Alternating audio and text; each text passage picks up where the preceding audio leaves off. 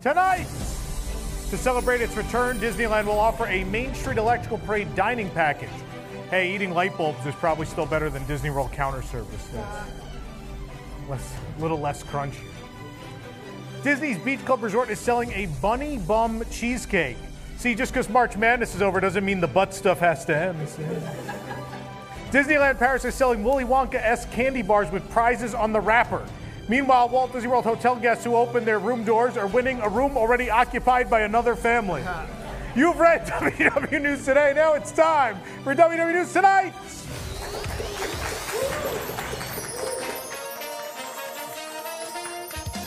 Live from WDWNT Celebration near the Walt Disney World Resort, it's WDW News Tonight with Tom Corliss and Nick Cicero. Tonight, we celebrate 30 years of Disneyland Paris.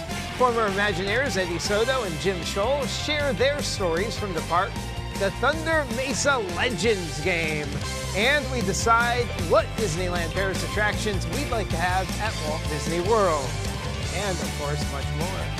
I'm Nick Cicero. Now, here's your host, Tom Corliss.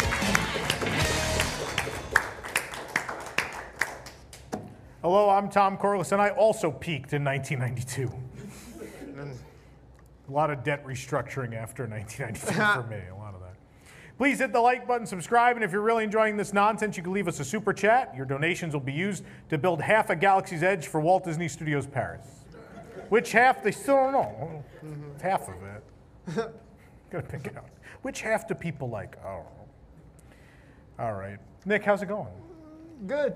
that was. No. It's as if you have to get ready for some ridiculous, insane new game tonight. Well, I'm ready. I, I just handed the contestants the manual for playing tonight's game, and uh, Is there a ma- there's like an instruction manual? it's Is this- five pages. It's five. it's- People in the crowd are heard, holding up leaflets right now. Wow. They came here to watch a show, not read. No, that, that's more important. That's more important. yeah. Thanks. They got to figure Probably out. better than the monologue. I mean, it's got funnier than the monologue for sure. Yeah. Yeah. So we're, Anyway. we're, we're gonna have a good time tonight. I, I, I'm confident. I'm Yeah. good. We're good. Yeah, it's a big night. We have two Imagineers, uh, Yeah. two interviews on the show. We're going to show you some of those interviews. Um, we're going to talk about a lot about Disneyland Paris, the 30th anniversary coming up next week, and obviously here on the channel. We'll have a lot of stuff for the 30th, some live streams, uh, the full length Imagineer interviews, a lot of great stuff next week. But uh, tonight, we're going to celebrate 30 years, as only we know how on this program, with a lot of nonsense. so get ready, buckle, buckle in. All right, now the news. Brought to you by the WDWNT Interglobe Society. I get people shake their head like, oh, what a bunch of nonsense. And then they all go, news. Guests were evacuated from Splash Mountain this week in yet another sinking log incident. Uh, this is actually just the first phase of the attraction's overhaul, where the logs are now their beignets being dropped into the fryer. so theming is it's amazing. Disney has notified the surrounding communities that firework testing will be conducted overnight tonight at the Magic Kingdom. Um, they just want to make sure the fireworks are working because the last time they ran Enchantment, no one clapped. So they weren't, it wasn't. they're like, did, did they go off? Because no one, no one made a noise. I don't know. Show's bad. According to, oh boy. According to rumors, if the upcoming Pixar movie Lightyear succeeds, there's a plan to update Buzz Lightyear Space Ranger spin at the Magic Kingdom. About time. Makes sense. Yeah, if the movie does not succeed, the ride will become Moana's space adventure. shoot, Might as well. what would you even shoot? Shoot Kakamora. All the targets become Kakamora. Wow. I gave them too good an idea now. There's people scrambling to like make sketches now at home. Be Our Guest restaurant, the Magic Kingdom, is now serving brunch from 10 a.m. to noon. It's $62 for adults, it's $37 for children. It's an expensive brunch. You know prices are out of hand when brunch is more expensive than the average age of the people who typically eat it. Yeah. The mushrooms from Fantasia are now represented in topiary form at the 2022 Epcot International Flower and Garden Festival, which once again proves that the only real way to still enjoy Epcot is with mushrooms. oh boy. Thank you, Sabrina. Garcia, she said you're welcome from the back of the crowd. Guardians of the Galaxy Cosmic Rewind will open May 27th, Memorial Day weekend. I had no idea. Wow. I oh, what a weird choice. Yeah. That's out of nowhere. You see the it's again, thank you Sabrina. Did you see the commercial, Nick? You saw the commercial Yeah, it? yeah, In the commercial, Epcot is disappearing. Yeah. That explains that big patch in the middle with nothing in it. I thought it was budget cuts, but it turns out it's some like space villain. yeah, I think he's bald. Good theming. Good story. The new commercial features two small references to old Epcot Center next to Peter Quill are two dinosaur toys, nod to the universe energy, and then a vintage Epcot Center mug is behind him. And fun fact, it was filmed in my cubicle. Walt Disney World is poised to more than double their solar energy resources with the construction of two new solar arrays. This means 40% of Walt Disney World energy will be generated by the sun. And upon hearing about this, Florida Governor Ron DeSantis said he was tired of the special treatment the sun was giving Disney. and he said he's going to block it out. For too long, the sun has given special treatment to Walt Disney World. Do you know where the other 60% of the energy comes from, Nick? Do you know? I have no idea. Uh, they actually they have these hamster wheels in the gym at the Flamingo Crossings housing for the CPs, and they just they when they're not working they run in those, and it powers the other 60 percent. It's not funny because it's almost true. it's too close to real. Walt Disney World has earmarked 80 acres, speaking of cast member housing, they've, they've earmarked 80 acres of land for a new affordable housing development in Central Florida. So who's ready for the Toy Story condominiums? Everything's themed to toys. Affordable housing. Do we think Disney executives know what affordable housing is? Bob Chapek is building a second house next to his first one in the Florida Keys. This man's going to decide on, on uh, affordable housing. Oh boy. The development will be available for qualifying applicants in the region, including Disney cast members. But in order to enter the housing market, the cast members need to go to get a house pass reservation. After that, they need a lender boarding group. It's a little, it's a little a complicated. little much. What was that? It's a little much to have them go through. Still easier than getting into a theme park. Yeah. Oh, yeah. Still slightly, slightly easier. Disney is likely going to be cutting entertainers from kite tails at Animal Kingdom. And on top of that, guests will be asked to catch the kites themselves. All right, everybody. Uh, Bob asked if they had those self driving jet skis yet, but no luck. Those six people will keep their jobs. he still needs some humans to operate kite tails. He was very upset. The toy train in Chester and Hester's Dinosaur Treasures at Animal Kingdom is running once again. Isn't that great? Good. Uh, the Toytron, though, still isn't. Have not gotten the Toytron. Oh, come on. That was not the worst joke. The cubicle joke was worse. No. Cubicle joke. No? No. You think that? This the was worse. Toytron? This was definitely worse. I don't know about that. Kristina Schake, who had previously worked for President Biden, Obama, and Hillary Clinton, also the heiress to the shake weight fortune, has been appointed as the new vice president of global communications for the Walt Disney Company. Disney said they can't wait for her to f- can't wait for her first accidental tweet of an opening date. Mm-hmm. they can't can't wait. Mm. Oh, it's better than addressing a bill for them.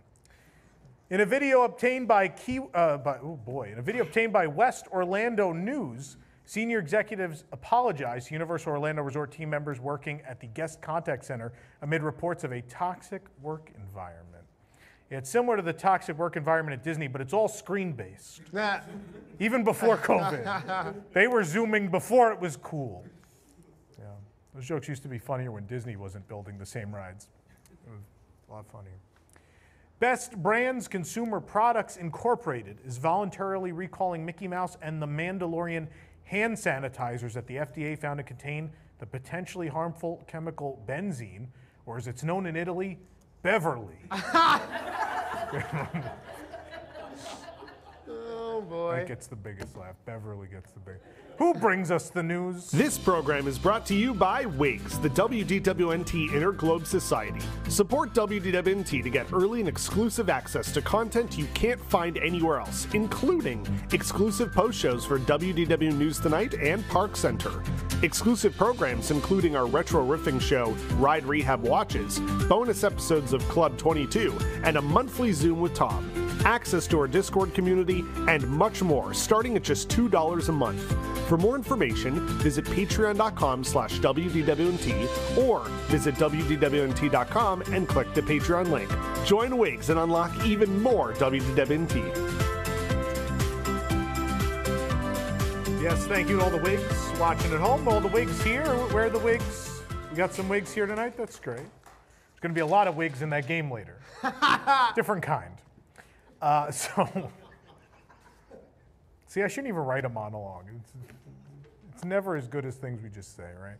By the way, uh, benzene, Beverly, and turpentine, I think, were the three ingredients in, in uh, the dip in Roger Rabbit, right? Wasn't that? that, was, that was them. I don't remember. So again, tonight we're celebrating 30 years at Disneyland Paris. So I asked Nick, uh, if you may remember on the marathon show, we played a board game called uh, Western Legends. And uh, we ended up going with uh, Pete and his girlfriend Lauren. We, we went and played that game in the uh, train room at Wilderness Lodge a couple weeks ago. And as we were sitting there, I knew this show was coming up. And I looked at Nick and I go, what if, what if we did Western Legends, but we did it as obviously the best Frontierland ever built is, is Disneyland Paris. And so I thought it'd be cool to pay homage to the best Frontierland ever built, to have a modified version of the game. And Nick has been hard at work for a couple weeks now on tonight's days, yeah. game. Couple days. We got it. I gave him a couple weeks. He took Yeah. a couple days to, to put the game together. It's going to take them a couple weeks to read those rules. So, We actually mailed it to them ahead of time before they arrived tonight. So yeah, Thunder. What if- what is being said in the crowd? That would have been easier. Um, so Thunder Mesa Legends is happening tonight. We also have uh, two excerpts of. Uh, they end up being uh, just parts of the interview because, in usual WDWNT fashion, we went way overboard. Um, our interview with Jim Shull is actually two hours long. Our interview with Eddie is uh, uh, almost an hour and 45, hour 30, somewhere in that range. They're both fantastic, and next week you'll get to watch them both in full. But tonight, um, we're going to give you a 20 uh, some odd minute preview of both of those. Um, some really amazing stories, and I think um, we had such a fun time this week recording those.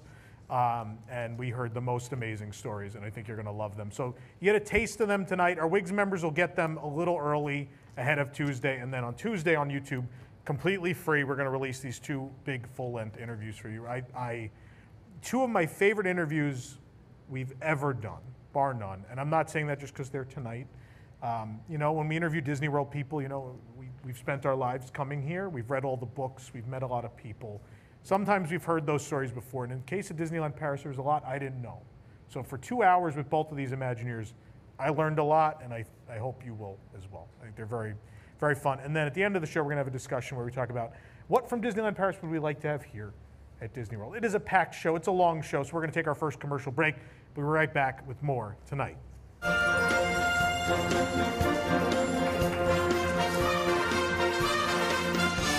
These lights are magical.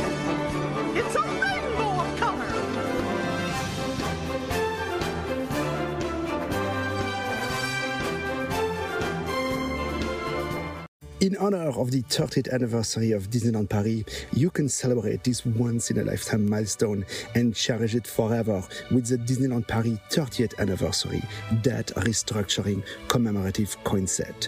Each coin is made of rare cadmium, brilliantly finished in a plastic gold plating. Each coin represents a time the resort almost closed entirely and then was saved at the last moment. Who could forget in 1994 when a Saudi prince rescued Euro Disney? How about the Disney's heroic tax write-off of 2004, which allowed the resort to build the magnificent new attractions like Cars Race Rally and Crush's Coaster? Celebrate the 2015 restructuring as well. And finally, the takeover by Disney in 2017. Get this beautiful commemorative coin set for only $49.95. Ahem. Uh, more, more, please. I mean, uh, 99.95. Ahem. 149.95. That's that's fine. We'll even throw in a beautiful Hotels of Euro Disney display case, which we are overstocked on. That's right, we excellently ordered more display cases than coins. Some will go completely unoccupied.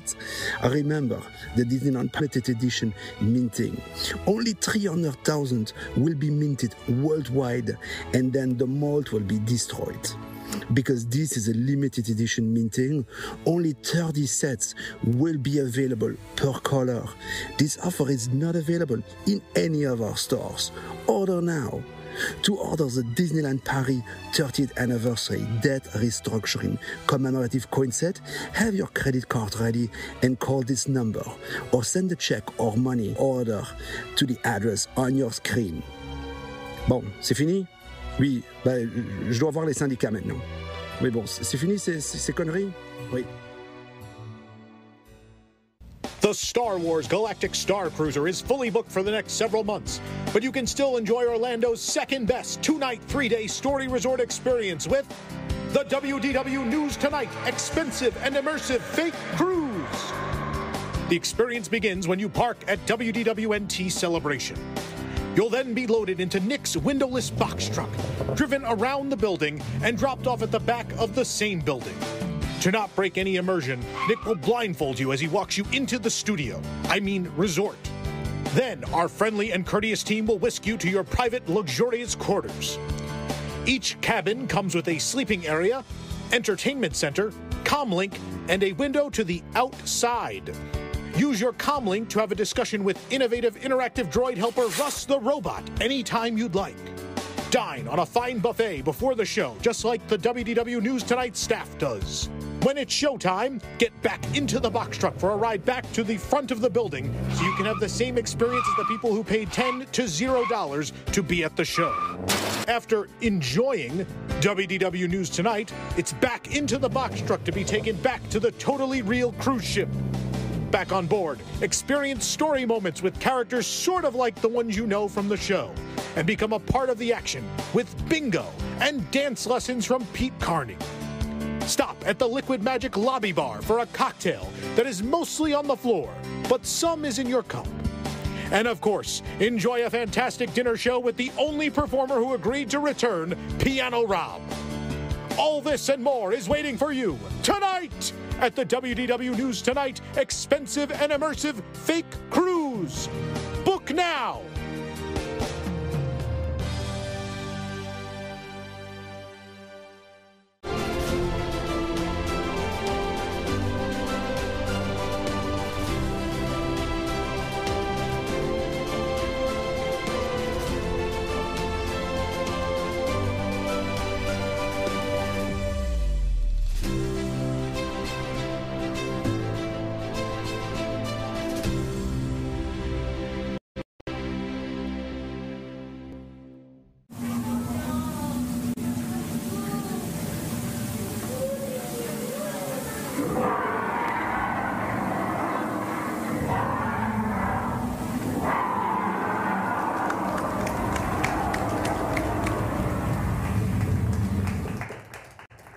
Welcome back to News Tonight. Let's see what's happening this week on Disney Plus.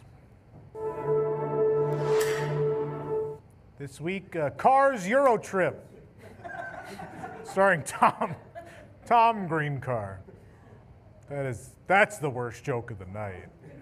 That's by far the worst joke of the night. No one, no one. Thank you.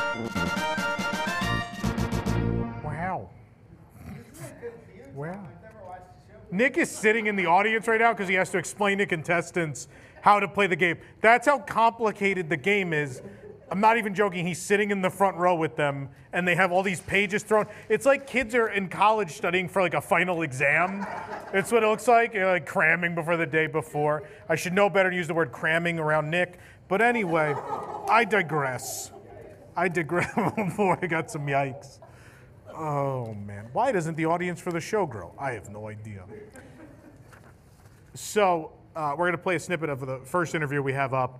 Um, this is one I have wanted to do for the entire 15 years I've been here. One of um, the most talented people in the history of WDI. So let's no no further ado.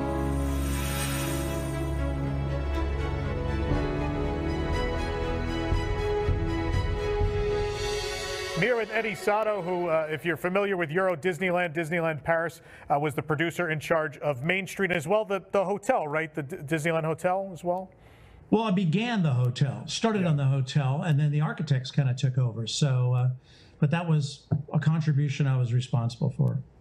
Yeah, and Imagineers didn't usually work on the hotels, right? Is that is that correct? Uh, You guys worked more on the hotel than usual? That's true. Disney Development Company did the hotels, and in this case, they also worked on the hotels. Dana Aiken was the architect of the hotel, but the concept of the hotel actually grew out of Main Street. So it's a little bit different than uh, the typical path Disney takes because no one had ever done a hotel that looked into the park quite the way this one does or was part of the thematic experience. Yeah, now it's become such a staple. Obviously, they did the Grand Californian, Hotel Miracosta in, in Tokyo Disney Sea, um, and now we've seen that that Disneyland Forward plan where they want to essentially take existing hotels and wrap the parks around them now to to accomplish what Disneyland Paris did 30 years ago. But yeah, Well, you know, a good idea catches on. I think, you know, despite the financial problems Euro Disney had in its initial, uh, you know, initial opening years, the one hotel that did super well and was always at a very high occupancy was the Disneyland Hotel. The one that looks in the park is the one they wanted. Some of the outlying high capacity hotels, uh, like the Newport, you know, were pretty much empty. yeah. And they didn't they didn't want to build a hotel at the entrance, right? Like they didn't think people wanted that. Well, it's kind of funny. So the story here's here's the story as I experienced it was um, we had a certain amount of bud- budget and obligation to protect people from the weather. The company was very worried. They were doing Paris because the the numbers, the the the cross European traffic, everything made sense for this location except the weather. Now, Tokyo's pretty inclement too, but Yeah. but that was a big issue. So they promised. They said, "Well, look, we're going to do some weatherizing." So one of the big things that happened was when people, prior to the internet being big, you know, needed to go stand in line and buy a ticket. Are they going to be standing there in the pouring rain in some hour line like you would in Anaheim or perhaps in Florida uh, in the rain and pouring uh, freezing cold, right? No. So our team sketched out how big a rain cover would have to be to envelop those crowds. So when we did that, it came in at like $80 million or some, you know, of course, if you theme it, you know, Eddie Soto style, it's going to be crazy, right? Yeah. So it's expensive. So we couldn't even present it. It's like, well, this is going to be stupid. We'll get laughed out of the room if we walk in with an $80 million weather roof, right? So one thought I had was, well, what if you put some suites, kind of like Club 33 in Disneyland, like an upper level with beautiful suites up there. It wouldn't take much. And then you could sell those and would pencil. The roof would pay for itself. Yeah. Well, that idea of having suites, and Nina Rae Vaughn, who was on our team, did a very nice painting that shows maybe one or two stories. It wasn't that aggressive. Yeah. And that was the initial start of it. Marty Sklar mentioned, you know, hey, what about the um, uh, the Grand Mackinac Island Hotel uh, that's there in Grand Mackinac? What's something American looking as an entrance where people could buy their ticket under the hotel or these suites? But immediately, Gary Wilson, of course, who came from Marriott, who was on the Disney board, he loved the idea. He's like, I know, you know, we'll make it gigantic. We'll put five stories. So that scared me to death. I'm like, now you're killing my toy train, and the rest of the little main street's going to look dinky. Um, so immediately, from Imagineering point of view, Tony and I agreed that scale is everything. So we'd have to make the windows appear to look smaller. The thing would have to have forced perspective, kind of like the castle in reverse. We, we we really wanted to pull those tricks out if, in fact, the company wanted to go that way. So that's the that's how Imagineering was so involved in it. And then Dana Aiken, who was from he was became an Imagineer Disney Development. He became kind of the main architect for that hotel. Uh, and we worked together. I mean, everyone collaborated because it was between two worlds. But I was sort of responsible for the ticketing complex underneath and helped drive the design, although the hotel was involved too. So there's your. I don't think anyone's really talked too much about that. So that might be a new 1992 story. And of course, the color, hugely controversial. Even the clock, that Mickey clock, hugely controversial. You know, I remember, well, you know, are we going to have Roman numerals or numbers? Is it going to be the watch Mickey Mouse or that Mickey Mouse? I remember seeing in the Orsay Museum this train station, ironically, XX train station in Paris, the most beautiful interior wall clock, and every number was surrounded in a circular uh, frame. You know, I go, now that that is how we bring the Frenchness to this without it literally being French. So, you know, do a couple quick sketches and say, well, what if it was like this? And then we went to town with that Mickey. Even the positioning of the hands, his fingers, even the color of the glass couldn't be yellow, had to be just off white so it felt rich and not like plastic. And Yeah. you couldn't believe even the hotel goes through these things, the naming conventions, Yeah. the sign. What's going to be on the railroad station? Is it going to say Main Street USA or Disneyland Paris?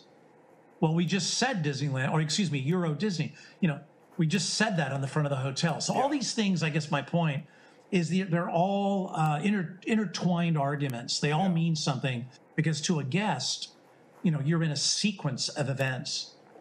If if I may, I want to end. I want to end on. It, it's serendipitous. Today is actually they've they've the soft reopening of Walt's Restaurant is today. Official reopening on the 12th, and that Really? is- yeah, and that is by far. I've already got my reservation for the 12th.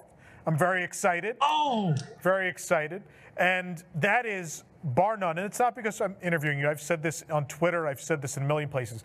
That is my favorite interior I've ever been in. I've been to Oh, I'm all so the glad. club. I've been to all the Club 33s. None of them feel, none of that feels as special as Walt's does as a lifelong fan because it is that celebration of the art that created the park and the people that made the park.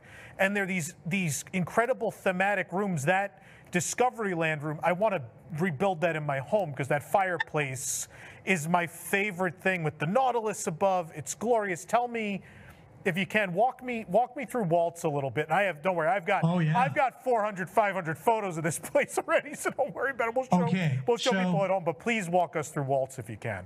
It's eh, okay. It's the it's the place that Sharon Disney toured and said that her dad would be proud of. I said, look, the whole point of this restaurant, there's a point, and it's and by the way, this is when you didn't have a gift shop downstairs, so. Yeah. The, the lower dining rooms were the story of Walt's beginnings in Main Street. If you're European, I mean, like, why is this thing here? You know, Marceline, Missouri, his love of trains. We had models of Main Street. The models of the Main Street buildings were there. And also Walt's fascination with Europe, how he went to Europe and he brought back things for Disneyland for Europe. So we wanted to tell that story. The animatronic bird, uh, it's not the bird, but it's a bird that inspired animatronics is there with the piano. The clock, if they wind it up, plays when you wish upon a star, the clock.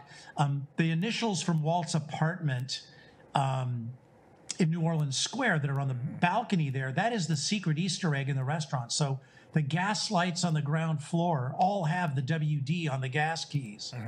Um, the WD is actually embedded in the sofa if it's there.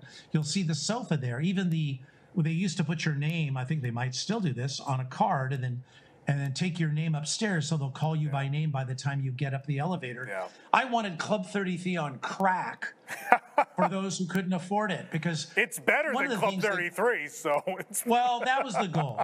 Why can't everybody get to see the parade from from on a rainy day? Talk about weatherizing from a beautiful private dining room.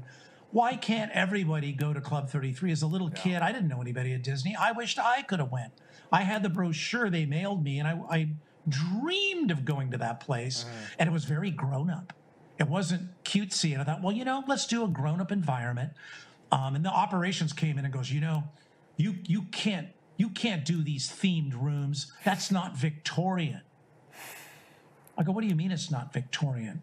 You can't have an Arab room. You can't have an Arabic room. That looks like the Arabian Nights in there. That's Adventureland, Eddie. You, that's not Main Street. I go, here, here's research books that show New York mansions Yeah. where people that didn't travel would decorate in Victorian style mm-hmm. rooms to look like different cultures. That was very popular. These par- parlors that were Chinese, that's where the decorative arts came from, or for, you know, all these various things. And then they went, oh, okay, you can do it. So we said, no, when Walt Disney's dream gets built, the upstairs is all about the making of dreams from Disneyland to Disneyland Paris. Um, you know, the Art Nouveau, that Art Nouveau uh, fireplace. Did you know that the um, submarine was built by Tom Scherman? who was the number one Nautilus fanatic of all time, who actually worked in the attraction and was the head, head design consultant for the one in Discoveryland. He built models. And so we asked him to build a model that looked like what Harper Goff would have held.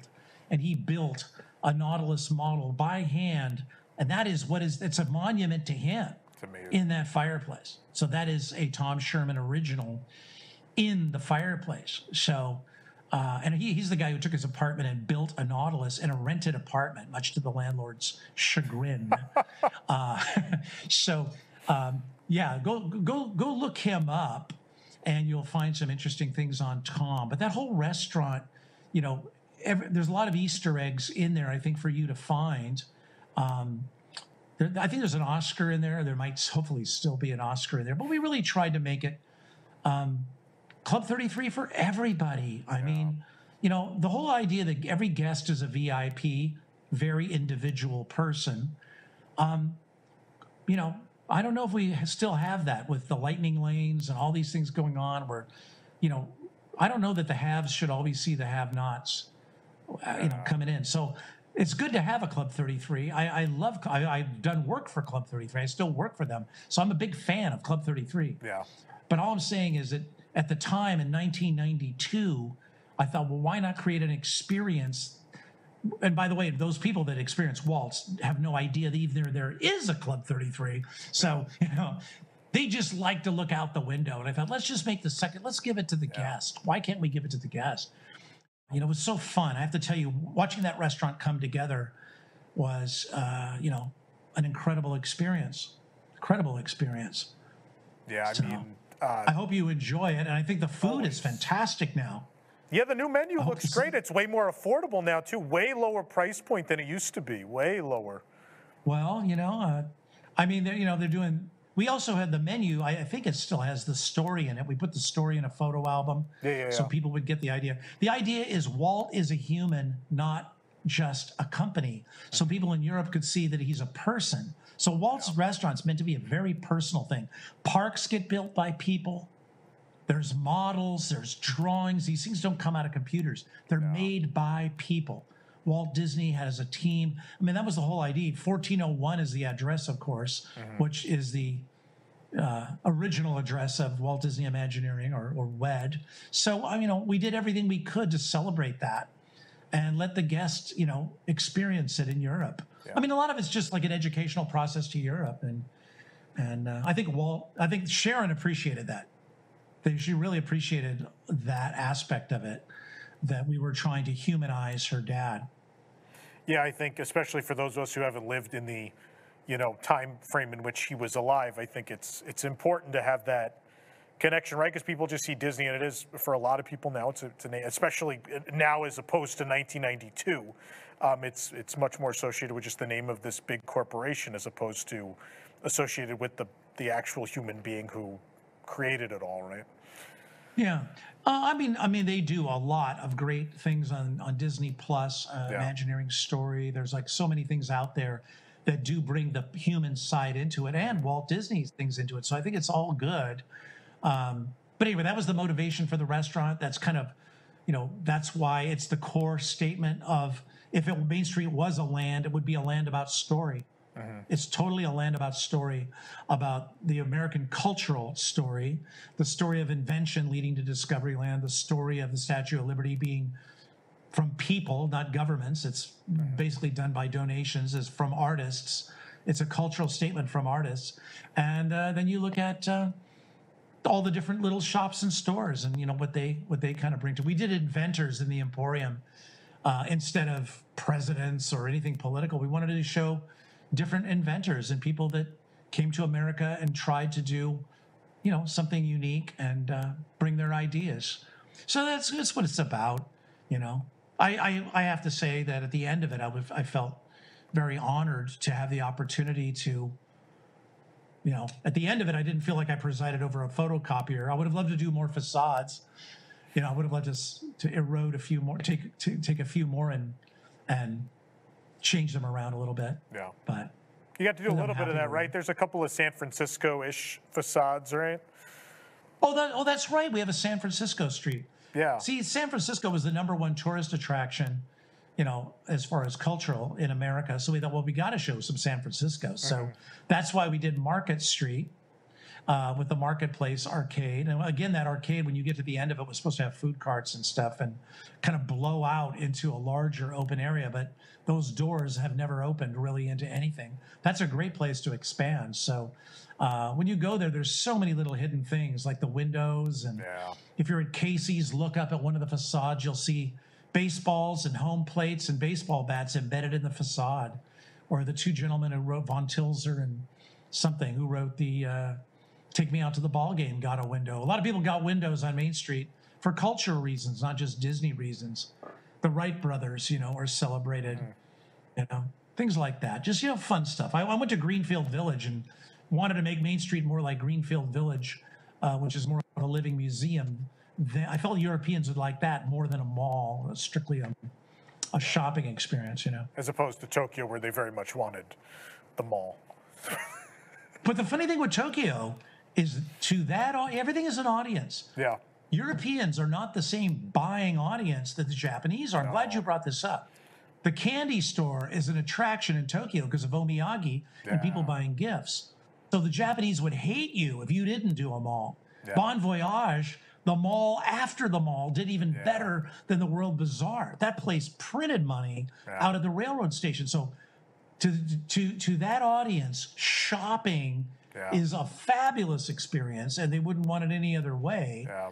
Um, so I feel like Europe is less about consumerism and more about culture. On Sundays, they go to museums and parks, and you, that you feel guilty if you don't take your kid out for something cultural at some point. Mm-hmm. So, what a nice surprise to arrive at a theme park and learn something before you get to the rides, or feel like it's more than that, not a carnival.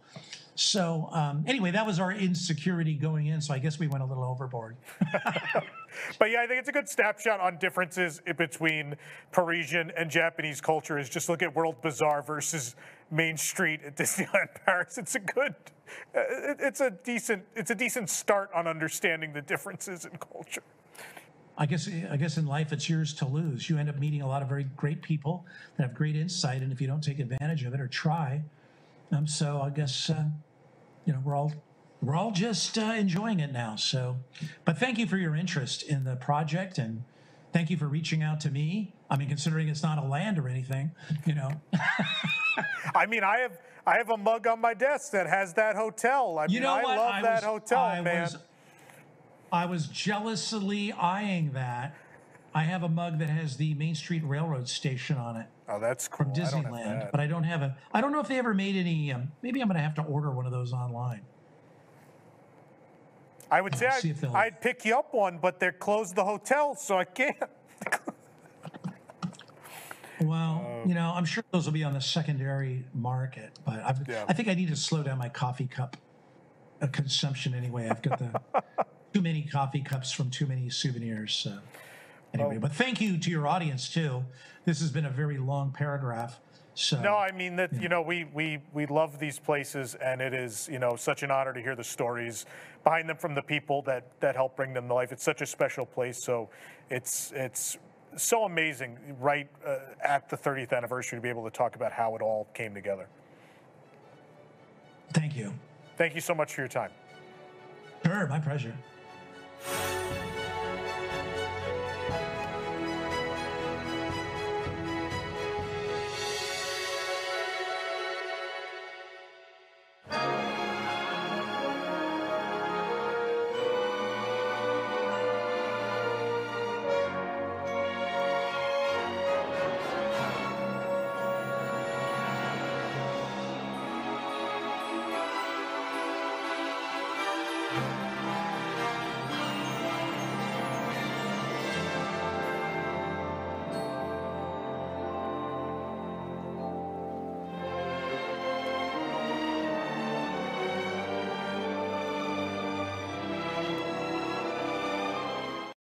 This decade, get ready for a brand new universe of adventure as Disney Pictures proudly presents the SEACU, the Society of Explorers and Adventurers Cinematic Universe.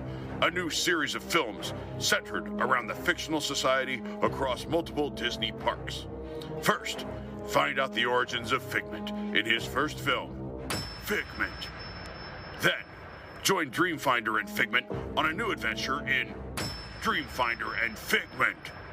Before their third film, Journey into Imagination with Dreamfinder and Figment. Next, discover the mysteries of Mystic Manor in Mystic Manor. And then Albert opens up a box of tricks in Mystic Manor 2. Now museum, now you don't. Then the first of the Disney Springs series. Watch Merriweather Pleasure build his empire in Disney Springs, Pleasure Island. Then march along with the adventurers in Disney Springs, the Adventurers Club, until that project ends up being canceled for Disney Springs, the Edison. And that's just the beginning. With over 40 films planned, we promise that none of these movies will be repetitive, and we definitely won't make spin off television series from any characters that we kill off. Also, nobody is gay. Disney's Society of Explorers and Adventurers Cinematic Universe, coming in 2022 and 2023, and another in 2023 and 2024, and two or three every year until you die.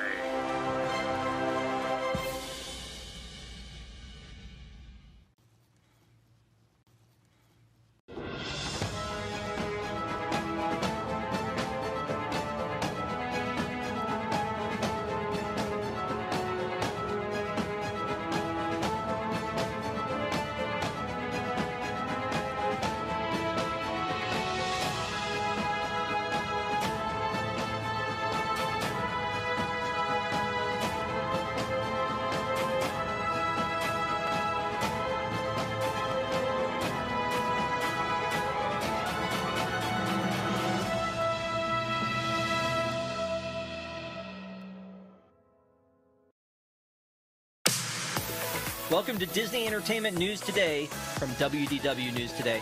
I'm Rob Whiteside from WDWNT.com, and here now are the top Disney entertainment stories. For the latest in Disney entertainment news, watch Disney Entertainment News Today, hosted by Rob Whiteside. From movies and series news to stage shows, books, video games, and more. New episodes drop every Tuesday on Unplanned Downtime.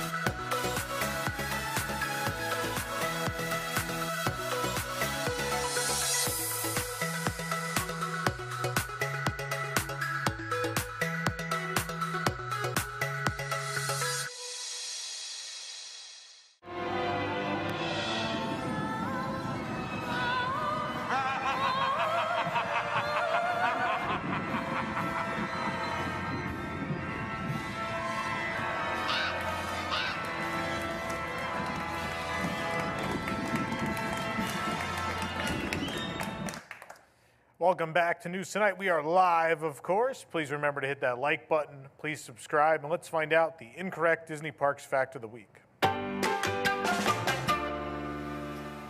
Mickey almost wasn't given white gloves in Paris as they were afraid he'd get espresso on them during his breaks.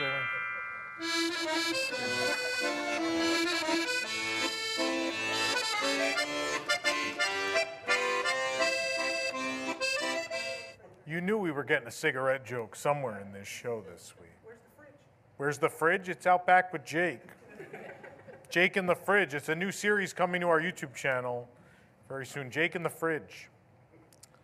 Anyway, it's a reference to a show no one's heard of, apparently. All right.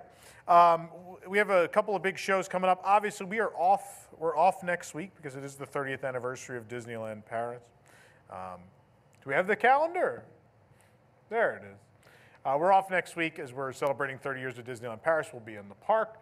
Uh, we are back on April 21st. We'll celebrate Earth Day the next day and the anniversary of Animal Kingdom with uh, some segments, including the first ever Kilimanjaro Safari on that episode. On 210 on April 28th, we are bringing back Leveled. We're going to level the resort hotels, just like Bob Chapek. We're going to level, going to level all those. And then on May 5th, it is a big themed show for us in honor of Hollywood Studios Appreciation Week. It is the uh, Sci-Fi Live in Special, and it'll be a celebration of all things sci-fi dine-in and sci-fi in general uh, at the studios. So make sure you join us for that. Nick, who brings us the show each and every week? From off screen. Tonight is brought to you by the Vacationeer, the engineers of your next magical vacation. Sit back and let their team of vacation planning experts craft your family's next magical Disney trip. The best part is their services are free. Visit WDWNT.travel for details. The Vacationeer, the official travel agency of WDWNT. Why don't you just come over here? You have to read the comments anyway. I'll give you your podium back. Would you like that? Yeah, I love it. There we go. Let's do that. Wait, there's no intro yet. Now I can go. Walt Disney presents.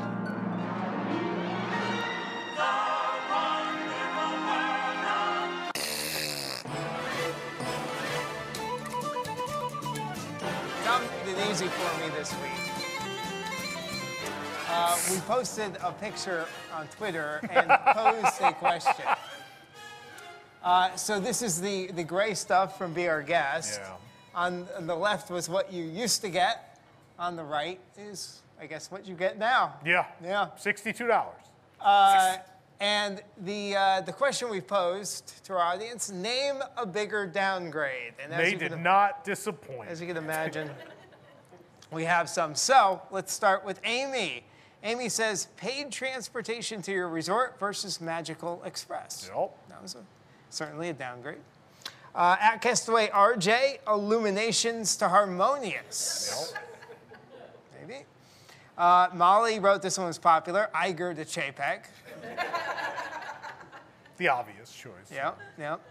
Uh, at T Van Woart, uh, Maelstrom to Frozen Ever After. Uh, I don't know, I don't know. Uh, at Ophir Gopher, extraterrestrial alien encounter to Stitch's Great Escape. Yeah. Uh, at Mickey Backpack, WDW Nightly Electric Parade to nothing. Yeah, I mean, you can't argue that. Uh, Bottomless Hippopotamus uh, wrote in 20,000 Leagues Under the Sea, The Sidewalk, and then The Little Mermaid. So this is this is not correct. It was a children's. First, it was a meet and greet. was. Then it was a children's playground, and then it was Little Mermaid. It was never just a sidewalk. That's though. true. You couldn't walk on the lagoon. Uh, at Lost 181, Horizons to Mission Space. Yeah. People might agree with that. Yeah. Uh, at Natural Lover 6633, You've read this name before. I remember this name. Yeah. uh, Prime- Primeval World to Stroller Parking.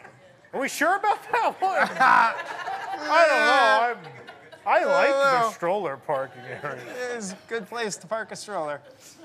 Uh, at T Fedley 26, uh, happily ever after to enchantment. Uh, at Lama Lorraine, a lot of timekeeper to laughing floor. That's my favorite cheese. The laughing floor. You ever had that? You had that? It's No. like All right. cow, I think. Uh, at Dean Holtz 13, journey into imagination to journey into your imagination. Yeah. Uh, Mountaineer 95, fast Fast to Genie Plus Lightning Lane. Yep. Uh, By the Dip wrote in uh, Disney Springs from Pleasure Island. At Kim and Fran, Kitchen Cabaret, The Food Rocks. No, Tom would no. vehemently disagree No. with that. I can sing high fiber right now. I cannot sing anything but veggie fruit fruit from. Tom would agree with the next one. At So the Man OG, great movie ride The Runaway Railway. As would any sane human being. Uh, just a few more here. At What Mar on? Uh, it's got definitely me. what a maroon. My thoughts exactly. What? Either one of those would have worked to describe this segment, but Innoventions to whatever is happening now. I just like whatever is happening now. so it's good. unclear what it's going to be, but whatever it is. I, I agree with this next one. Um, at M Melon Buffalo Chicken Tots to Mr. Toad Burger. I love Mr. Toad, but come on, I could get a burger every other restaurant. I want my tots back. Uh, this one scares me. Yeah, Andy, it, it does make sense you would want the tots. uh, Andy, my ex-wife to my current wife. What? Wait a minute. Yeah? I know, right? People were so hung up on the joke that we missed this amazing comment. Right? My ex-wife to my current. I, I hope his current wife isn't listening. I don't know. But. Wow. Uh, and the last one, uh, you fun 22, unfun 22. Uh, the gray stuff is disgusting, so I'm okay with that. You still get it. It's just not in a themed cup. You still- But you get less of it, so it's less disgustingness. There you go. Sure. You like the gray stuff? I mean, I don't go out of my way for it. Oh, I have a camera. I didn't know. I was just walking around. We're spoiling the game. Don't show me. I think it's good. Spoiling I the it's game. good. We're going to take a commercial break. When we come back, we're going to do this crazy thing. Stick around for more tonight. All right, let's do it.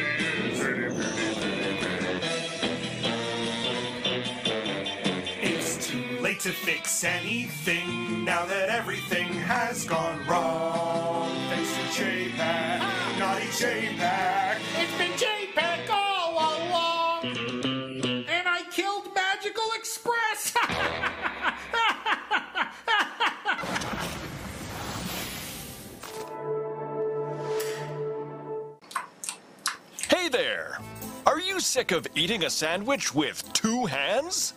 Uh, no. Then why not try out Disney's Handwich?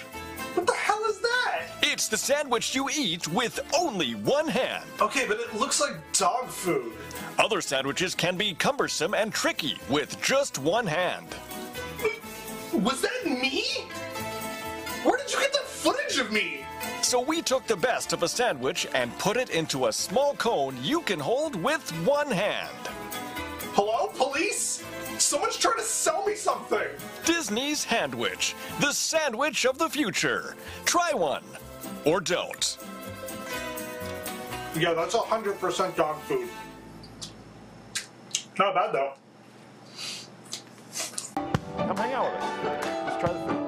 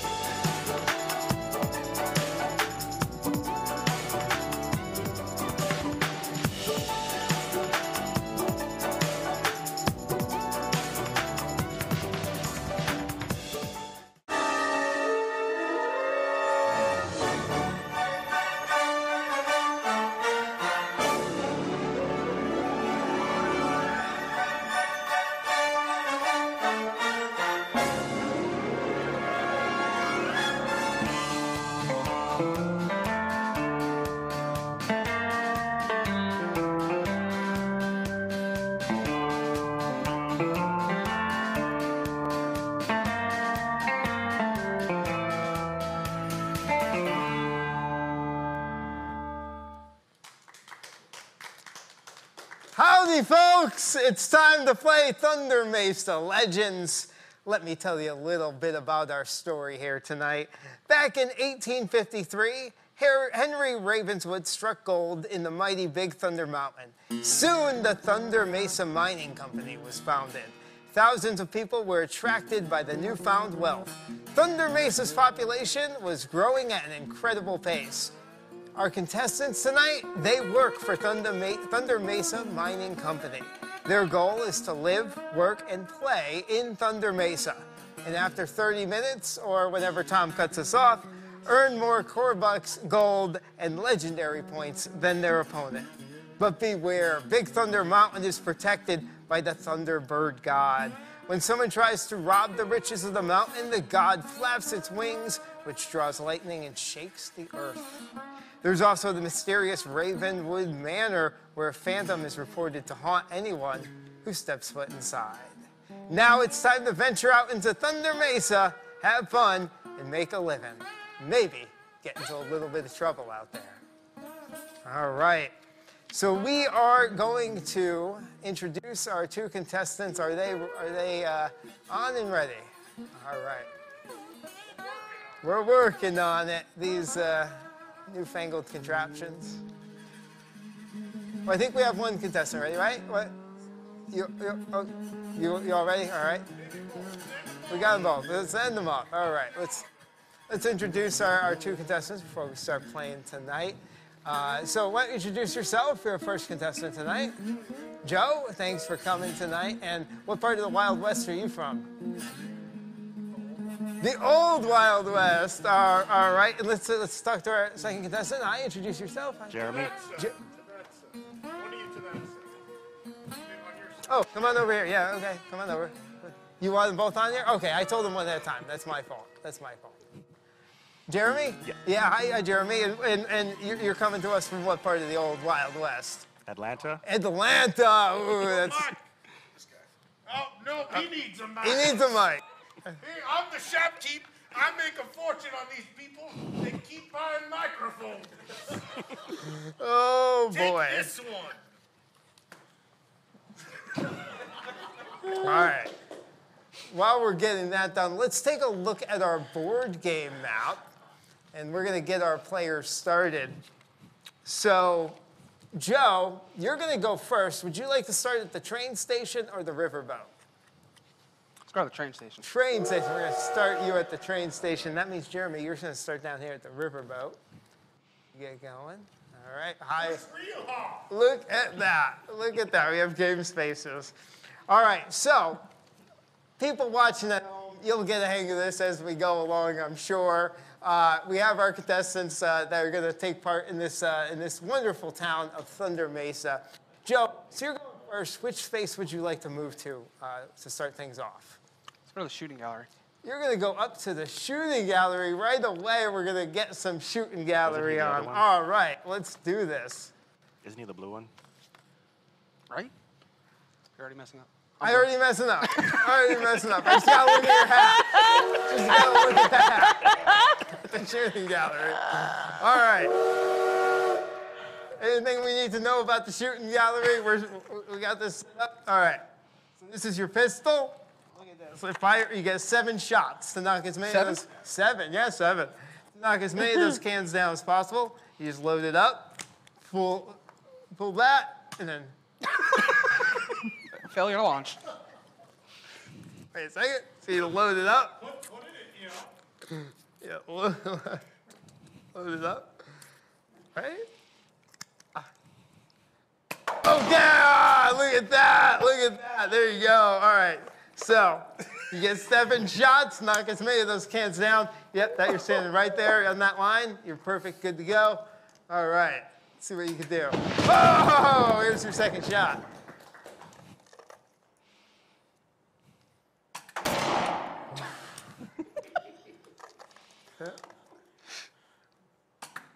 Oh, wow. Shot Oh, number three. come on.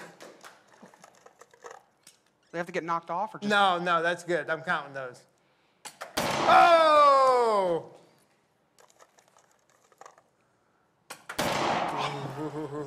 One more. Okay, all right, let's count up those cans over here. Let's see, you got one, two, three, four, five, six. You got six cans. That's six legendary points you're to start off with. I'm guessing I have to, shopkeeper should come over here and set up the cans. Ah, Okay. All right. So, somehow I gotta keep track of this. Jake, I don't know if I'm gonna be able to do this. You know we're live, right? And well then, okay. A very simple game. Let's see. All right, I got The this. show is on. Look at that. It's not going, Jake. Nothing's happening. What? How many? Six. Six. Player one gets six legendary points. Yeah, my button thing's not working.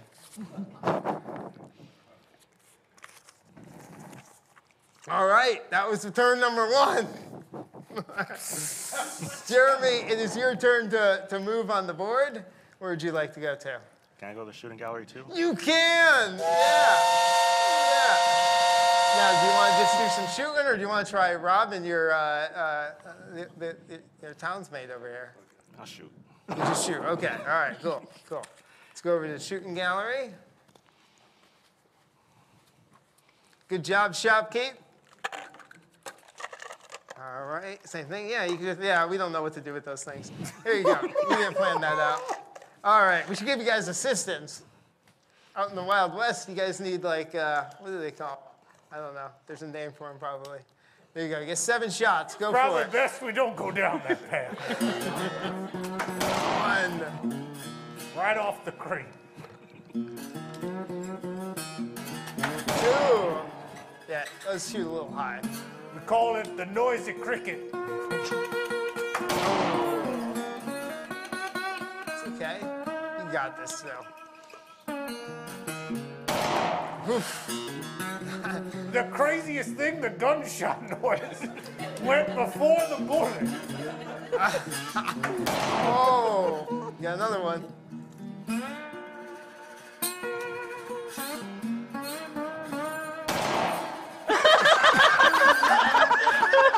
I was a little, premature, a little premature. All right, your last shot. Oh. All right, no rush. We only live till 30 at this time. All right. No rush. All right, very good, very good. Uh, so no points to be awarded on that one. All right, it is your turn again, and you do get two poker cards at the start of this turn. There you go. Um, where would you like to move to next? Let's go to the theater. Let's go to the theater. Blue. Blue. Yep, I know. I got to get under there. We're going to the theater. So, and you were supposed to start with some core bucks. we, we, yep, yep, we got it. Open up your satchel. I could, I could, I, th- I think I got this, Jake. They're, they're in the Oh. bag. Yeah, there we go. Look at that. All right, so you have 15 core bucks. So you could choose to spend some buy there a at the theater. with that in this time. Affordable house. You could pay you could pay 10 core bucks to see a show and get five legendary points. Would you like to do that? Yeah. All right, cool. We're gonna take away the 10 core bucks and we're gonna add legendary point there. Five legendary points. Look at that.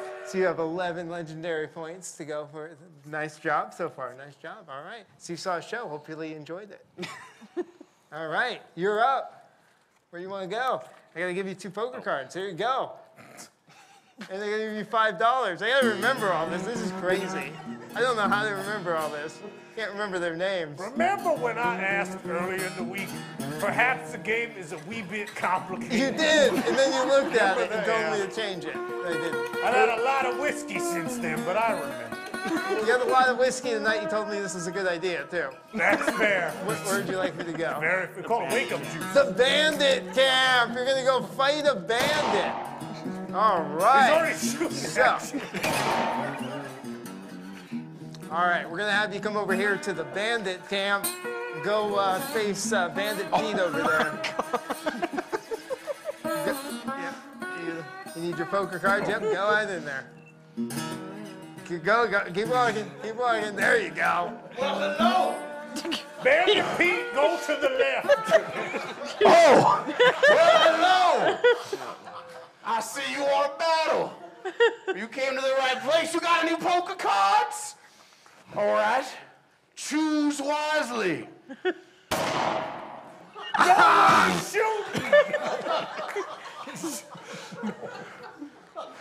What tarnation? Are you ready? On three. One, two, three. Holy uh, smokes! Uh, we got a tie. All right. Play, this player show wins. win best they got you. So what's the- we go to another card? No, player player wins. The player wins? Yeah. What tarnation is going on? All right. Here, you earned some loot, but I'll be coming back for you. Hold on, these gloves make it really hard to peel money off. Here's some cold bucks. Now scram! Get out of here! Uh-huh. All right. So you get a legendary point. That's I think that's the wrong player. I got this. All right. This is about how long math took. It does.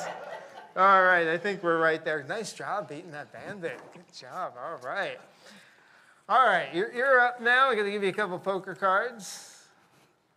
I gotta go down to five, right? Yeah, yeah. Do you, you choose which ones you want to get rid of. So we'll give you your five core bucks here to start this turn. All right. Put those in the discard pile. And where are we moving to next? I'm gonna go down to C7. All right. Right here. All right. Nothing happening there right now. You're up. Uh, the theater. The theater. All right. Going to see a show. Spend some money. You're gonna spend the 10 core bucks and get the five legendary points. All right. So we're gonna give you your five core bucks for that turn. We're gonna take the 10 core bucks for that. Yep. And we're gonna give you your five legendary points. So you have six legendary points right now. All right. You Very enjoy good. a fine Western show like The Lion I didn't give you your poker cards, did I? Remember to ask for your poker cards if Nick forgets. Nick doesn't forget much, but sometimes he does. you got to discard a couple? All right. All right.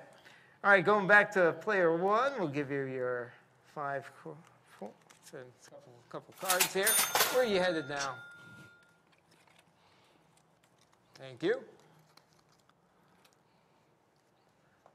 Where's the steamboat do again? Steamboat. That just brings you over here. Steamboat is where you could, uh, you could you can drop off some gold to earn some points, and and you can take a trip to the other side of the river if you want to.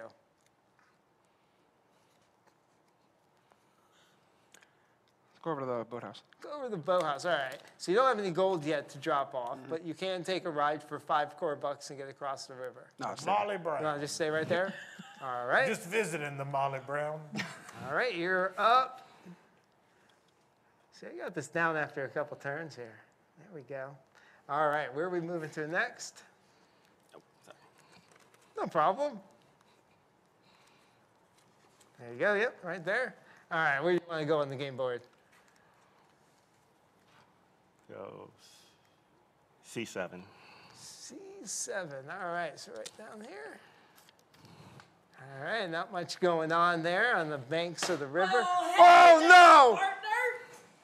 It, it's the sheriff. She's come to arrest you. Go, go face the sheriff. I'm sorry, you're gonna have to go face the sheriff. Now, uh, Now, I saw you robbing the bandit over there. He's a bandit. That's still his territory. That ain't fair to say. He's got his turf, and I've got mine. You know, the best way to double up your money is to fold it and put it back in your pocket. You shouldn't be taking other people's money. Sorry. So here we've got some rules in the Wild West, and they as crazy as everybody else has. In fact, I got my own set of cards somewhere. so, so Jeremy, you could choose to go quietly to jail and, and, and lose five core bucks, or you could try fighting the sheriff. So it- And well, if you fight the sheriff, you win. You don't go to jail. but lose. But if you lose, you lose 10 core bucks. You lose double the amount of core bucks. I'll fight the sheriff. You'll fight the sheriff! Let's make it fun. All right. Oh, good. I've, I've been hankering for a good card draw. Love a good duel. That's right. High card wins. All right, here we go. On three. Ready? One, two, three.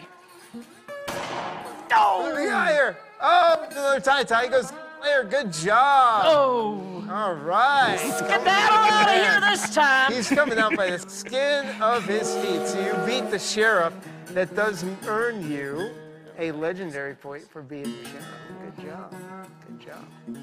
All right. You know, I just realized I could totally make up the rules as I go along because no one has any idea. I just... that was carefully planned. All right. Nice job beating the sheriff there. Love to see that. All right. Here's your two cards. We're to give you some money here. And now it's time to pick where you're going. Let's go to the bandit camp. Uh-oh, going to fight a bandit. Over here. All right, head on over to the bandit camp. You know where it is. He's, the bandit's not home right now. Please leave your name. What are you doing here? Shooting you. Oh, you came to the wrong place. You got any poker cards? All right, choose wisely. On the count of three. One, two, three. Ah, Again! God darn it! Well, here, get yourself some loot and get out of here. Straight up. Don't be coming back.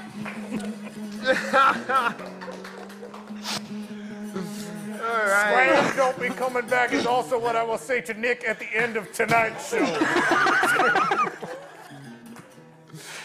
Oh, boy. All right, you're up again. This game brought to you by the same creative team as Disney Kite Tales. I think we're having some mighty fine fun over here, Tom. All right, where would you like to move to? Go riverboat. Riverboat, all right. You gonna take a trip on the boat or you just heading to that space right now? Uh, Five four bucks to get you across the river.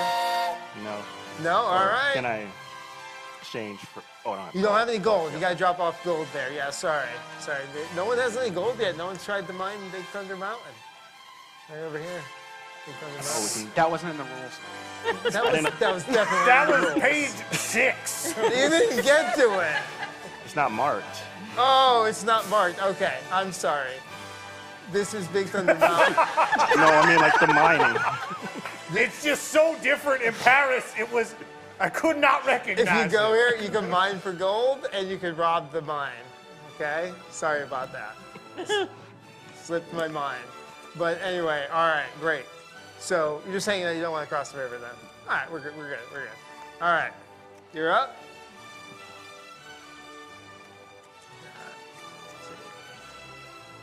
Give you some money. I'm gonna go play some poker. Oh, playing some poker. Let's get the poker dealer over here. Oh no. Gonna move you to the poker spot there. Go ahead, settle up the table. Trying to figure out what the hell's going on here. I'm the wrong fella. Dealer, do you have your cards? Bonjour, monsieur. Uh-oh. We, My cards. we got, we got you some Late cards. cards, please. Sir, you have bigger problems than the card your head is missing. That's the thing about green visors we forgot. They're green. that's that's Tom's fault. Tom, Tom bought the green visor. All right, go ahead and settle up there. You got to put down two of your cards to make a hand. You make yourself a hand. I'm gonna make myself a hand. You got. Ooh, you're gonna have trouble beating me.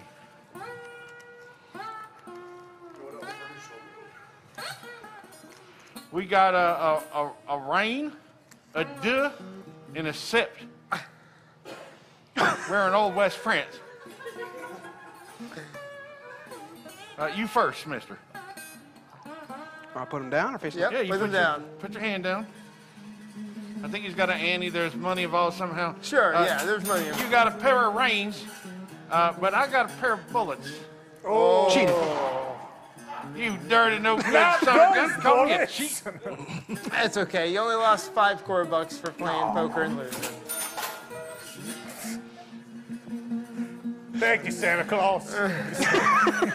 oh boy. All right, you're up.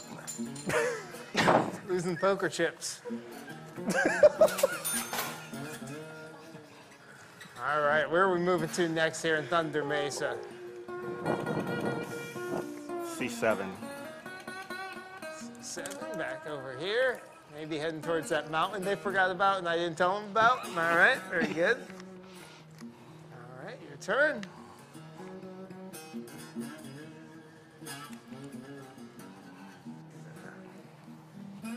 Let's go back over to the riverboat. D8.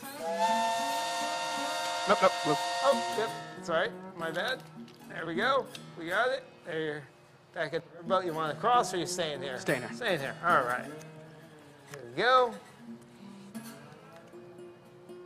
All right, where are we headed? To the mine. To the mine! We're gonna mine for some gold. I'm gonna give you your pickaxe. Ah. There you go. Let's head over to the mine. I'll come with you.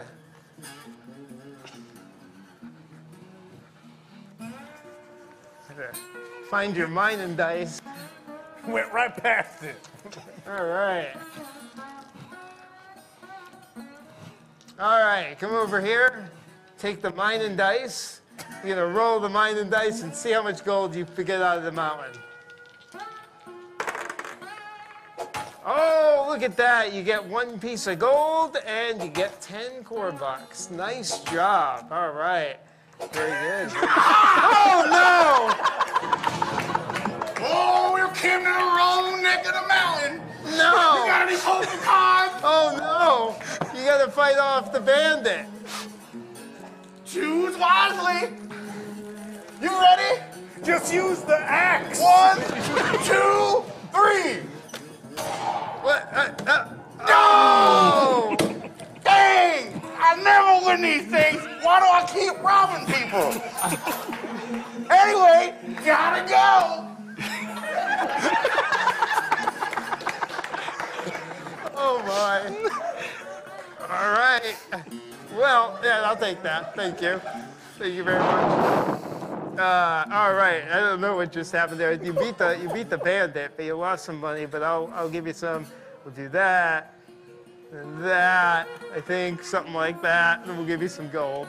Very good. All right. Player one, back to you. Here you go. Give you some some money as well.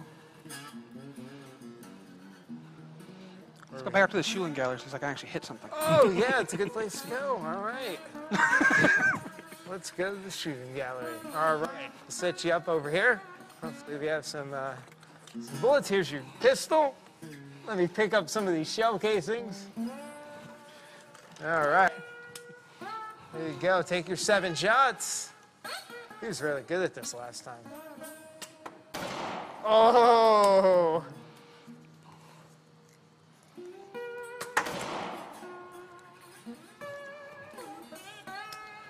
Skill's getting a little rusty. Oh, we'll let you have that one over again. Yeah, that was a that was a misfire. Oh. You did something. Broke it. Yeah, right? They set it up. Oh.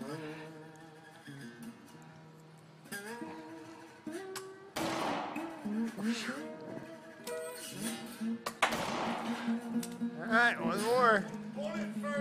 And cock it. Oh, that just wasn't fun. I'm gonna give you one more. That was that was that was a that was a dud. We do not have another gun. I push it all the way. in. What's going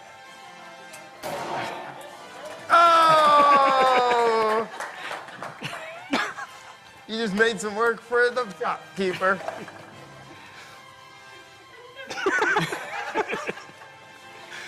All right. Well, went to the shooting gallery. Not much happened there. We're gonna go back to player two. Works fine for me. oh man. All right, very good. Where are we headed now?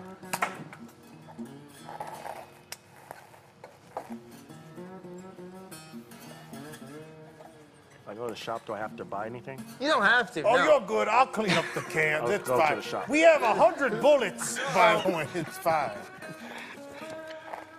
You no one saw that. Oh no. Did he quit?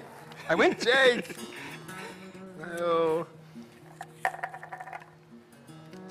Oh no, what'd you break? The, the play piece. It's okay. Oh, okay. You don't want to do anything there though? All right, you're up. Here's some uh, cards. Let's go over to the bandit station. The bandit station. You're gonna fight some more bandits? Man, everybody likes fighting the bandits. All right. You, you know what to do.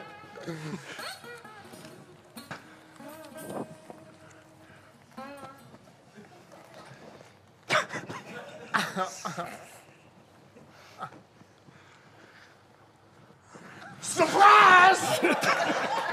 it's me, the bandit. Look out for all this cacti. Got one right on my backside before. Okay, choose wisely. One, two, three. Woohoo! yeah! no. That's right. See you later, alligator. Not a knee parts. Ah! You got any loot? I'll think. What? What? I'm gonna get you.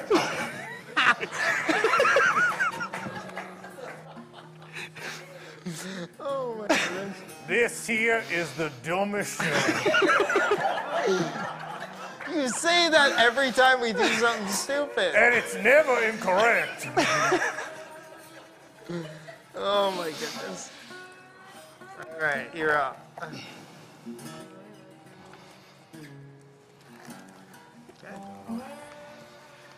Where are you headed? Can I go to the riverboat? You can. You want to drop off your gold? Yes. All right. I don't know if we can get some more tape. All right, so we're gonna drop off your gold. And you're gonna get five legendary points for that. Very good. Right, So let's take a look at the, at the score right now. Um, so you have uh, 70 core bucks and 12 legendary points. You have 30 core bucks and 12. No, he does. Yeah, yeah, yeah. Uh, oh, at. This'll be five Look dollars. at that. Here. I'll, I'll put it on my tab. Your tab is growing, sir. Where does this go? Right there. This is going great. This is exactly as we planned. Sorry, he's just mad because no one's going to the shop to buy anything. All right. So, I just- also do not have the things from my shop, so I don't know what I'm going to sell. so, all right. you're gonna stay right there? Do you want to travel across the river too? No, you want to stay right there? All right. You're up. Give me some of these. Let's go to that dear old shooting range. Going back to the shooting gallery. All right. You can do that. Let's give it a try. And I think we, we fixed the gun. It was never broken. Oh, it was never broken. That's, that's what the shopkeeper always says. You're out of warranty anyway. All right, here you go. Here you go.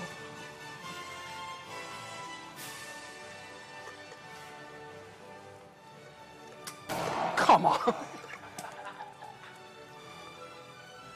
Push it in. Put put it all the way in. No, there you go. Nick has to be the one to tell me to put it all the way in. It works better He that does have way. years of experience over over his partners usually, so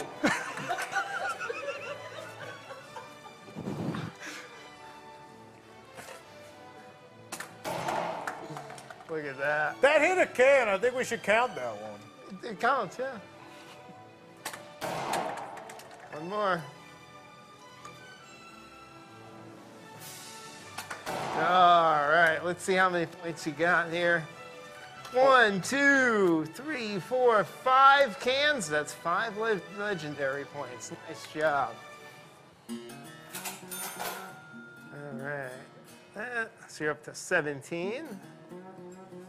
All right, you're up. Where would you like to go?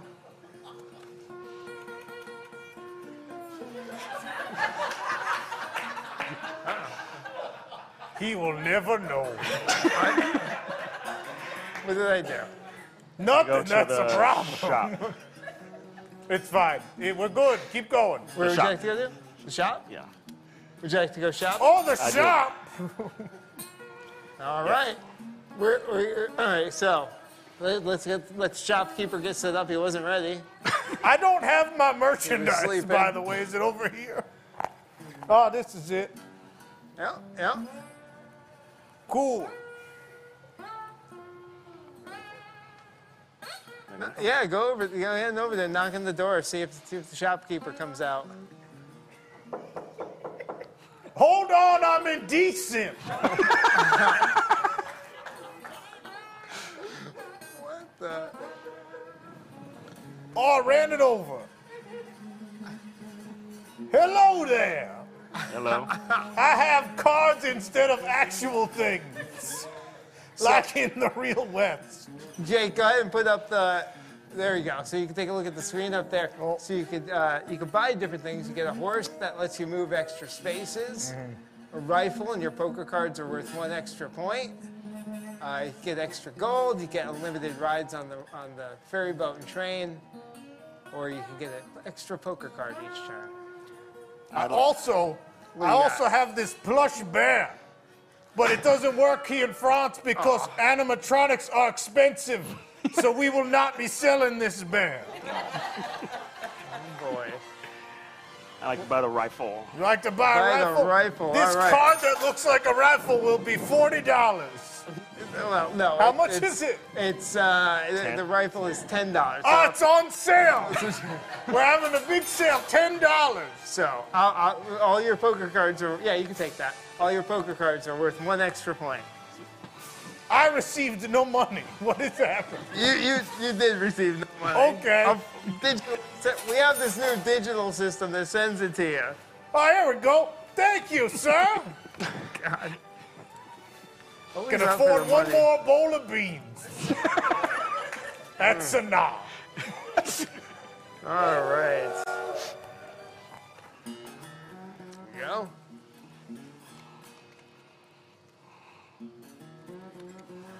Where are we going now? Let's go up in the mountains. Oh, mines. Yeah, Those things all right. there. Gonna do some mine. So you're gonna mine the the Yep. or rob the mine. I'm gonna mine the mine. You're gonna mine the mine. All right. Head to work. Let's go. Oh God. Oh no.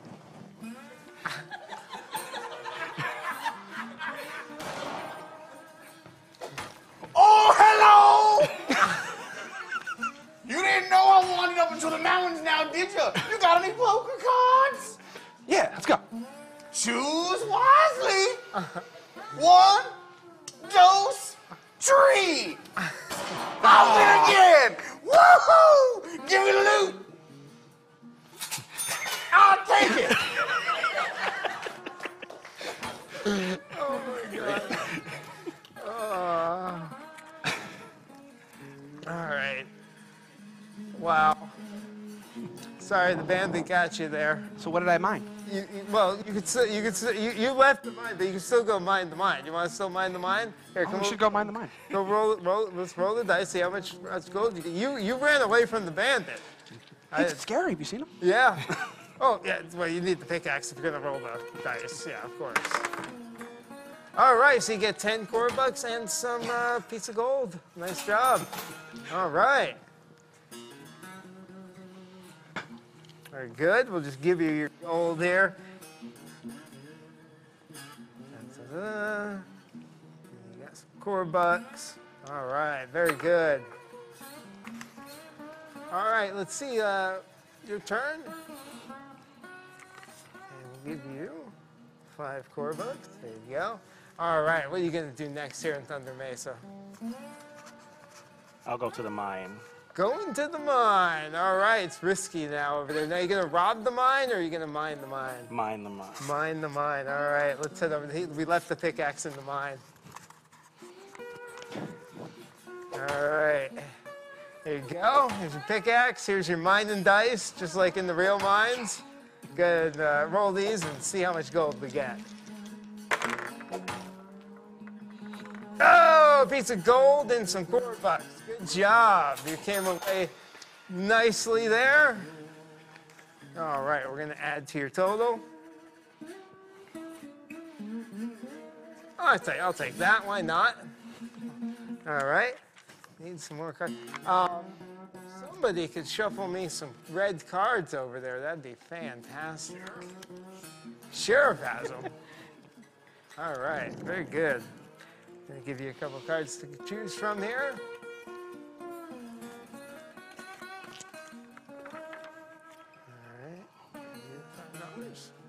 All right. Where are we going next? Can you ford the river? What's that? Can you ford the river to go across? You have to go uh, on the riverboat. right, let's go to C7. All right. Seven. Actually, a box truck. No. We put a raft under it. All right. So we're gonna Partner. Uh oh. You, the sheriff wants to see you. Go. I'm just a little sheriff. I didn't know I was fighting Stinky Pete. That's one of my names. Sorry about that. Let it rip before you came in. Wasn't expecting you so soon. Now I saw you robbing the bandit. I saw you shooting tin cans for no reason. Not even very well half the time, not in my town. So we're gonna draw, a partner, to see if you're staying with me or not. Oh boy. Oh boy. On three. One, two, three. Uh oh. Going to jail. That's right. Listen, just because you see trouble doesn't mean you have to pull up a seat next to it. That's yours. You lose a turn. We're gonna take away some money. this program. Oh boy. Look at that. You don't actually go to jail. You just you become a poster. That's, there you go. All right, here you go. Let me give you some core bucks. You're racking up those core bucks there. All right, where do you want to move to? B7. B7. All right. Right here. Not much going on there right now.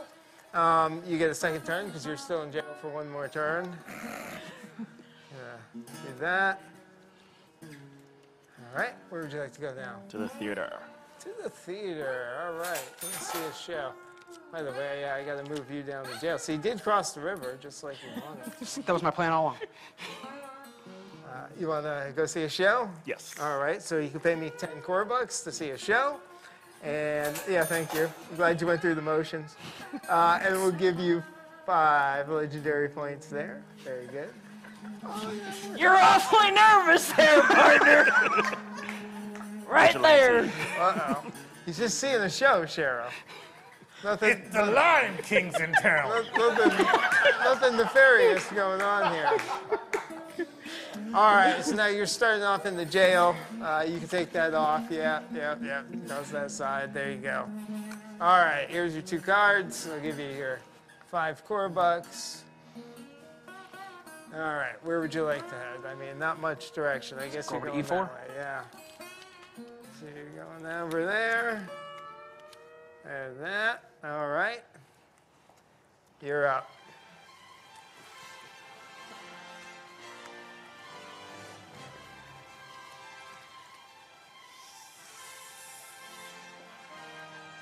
C7. C7. All right, we'll move you down. Seven. Yeah, seven.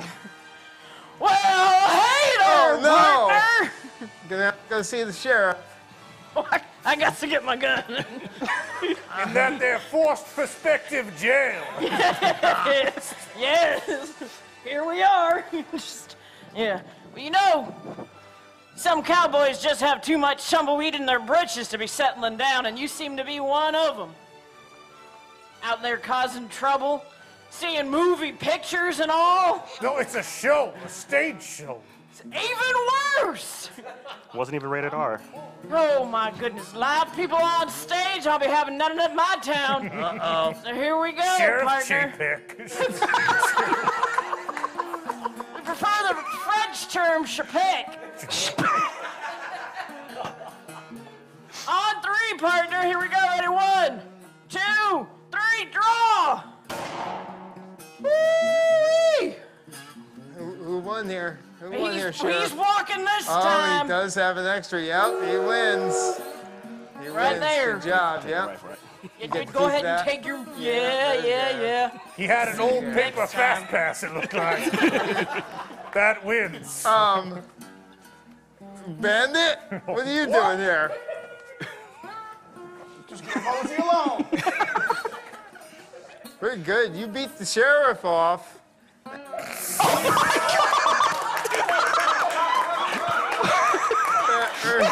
you get out of jail.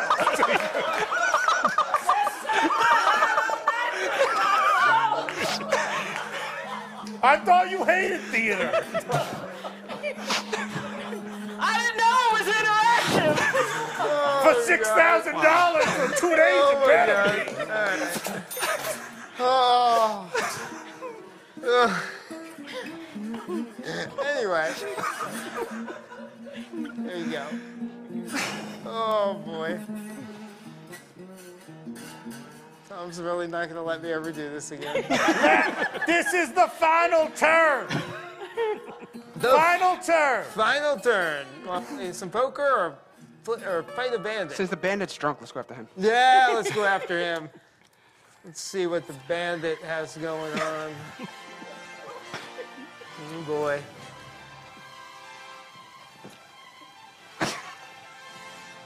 Oh, we're gonna we're gonna beat this horse. oh yeah. Huzzah! so, you wanna come mess with the bandit, do you? Sorry, got a little bit of whiskey back there. All right. Choose wisely. One dose tree. No! oh, dang!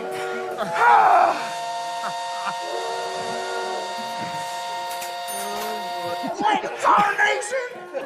Unbelievable.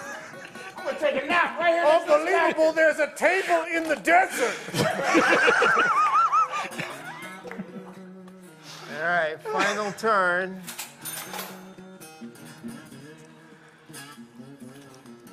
What do you want to do on your last turn? I'll go shooting. Just Go have shooting fun. gallery. All right, why not? I never reset the cams. Uh-oh. You said you would do this. Lunch. I pay for these things. It's all right, shopkeep. I'll get the gun ready.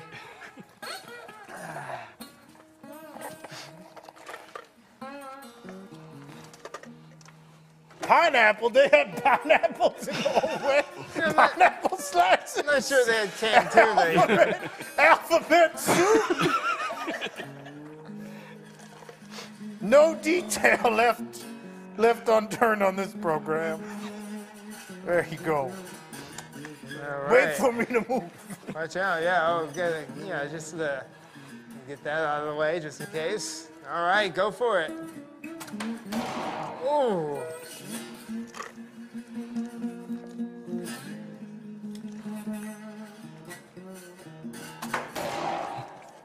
Alright, Shot number three. There you go. Oh! Look at these skills. Oh, All right. Two more.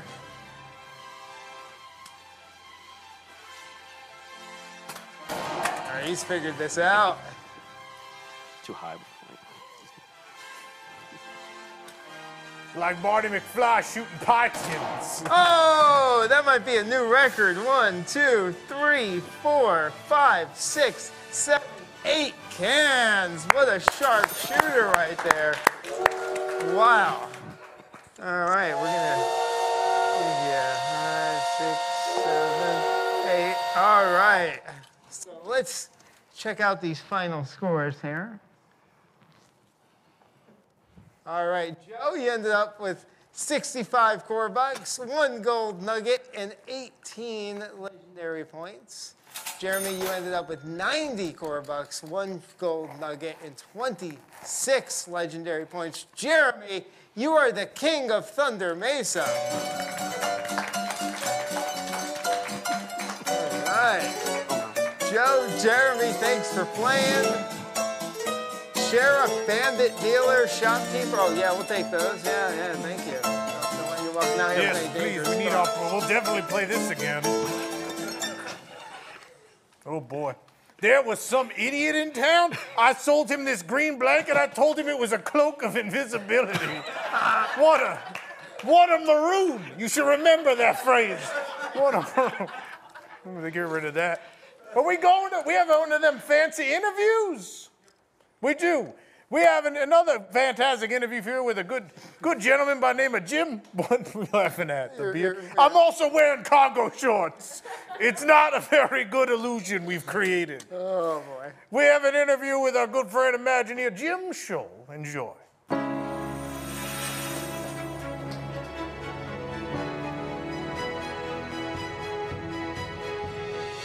All right, I'm now here with former Imagineer Jim Shull. You may remember from our Golden Jamboree event, we talked about uh, many of the projects he worked on at Walt Disney World, but now we're going to focus, obviously, with the 30th anniversary on Euro Disneyland, Disneyland Paris. Jim, how are you? Hey, Tom, I'm great. Thank you for asking me on the program. It's great to be back. Thank you for coming back. We appreciate it. So, uh, you have a really interesting story as to how you got involved with Disneyland Paris in the first place, and so I just want to I want to hear this amazing tale. Well, you know, there's always a lot of serendipity at WDI, and you know, my story is I was actually not working on Euro Disneyland. I was way over there on the other side of the country, other side of the world, in fact, working on Disneyland in Anaheim, and I was working on Mickey's Toontown.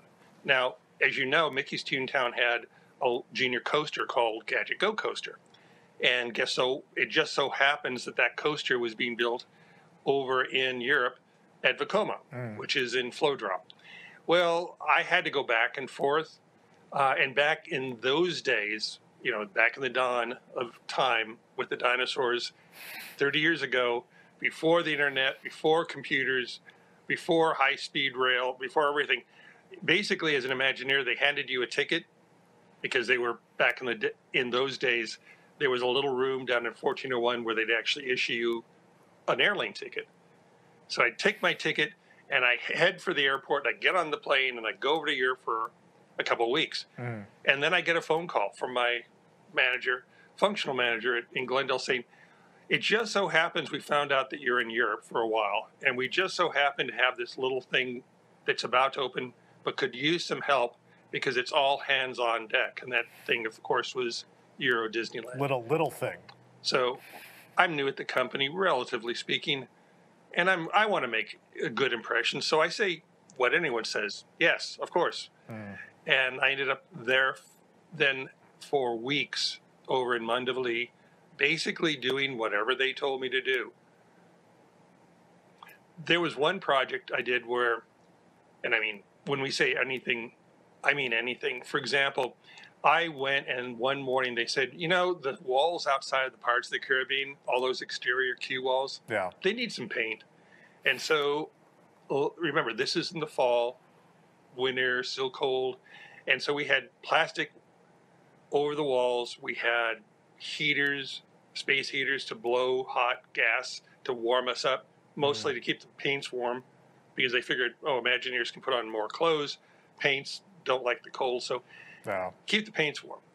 And so I painted the, the walls. I mean, you can see right here in this photograph some of that work that I did with some others. And as an art director, I was in charge of both doing the work and then being in charge of oh anyone they'd get the local hires from Germany, Netherlands, French, of course, Italians, and painted walls. And then also in this other photograph, the other thing, among other things I did was I became a gardener.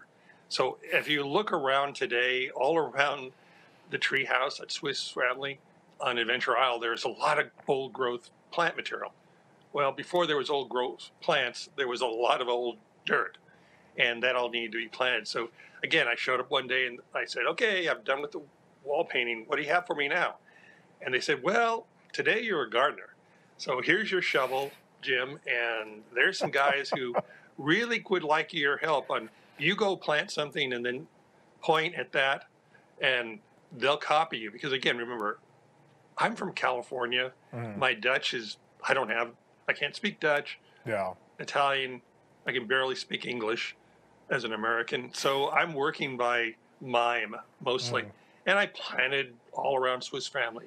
So those are just two of the examples of the examples of all hands on deck. And I had two hands. So I was on deck.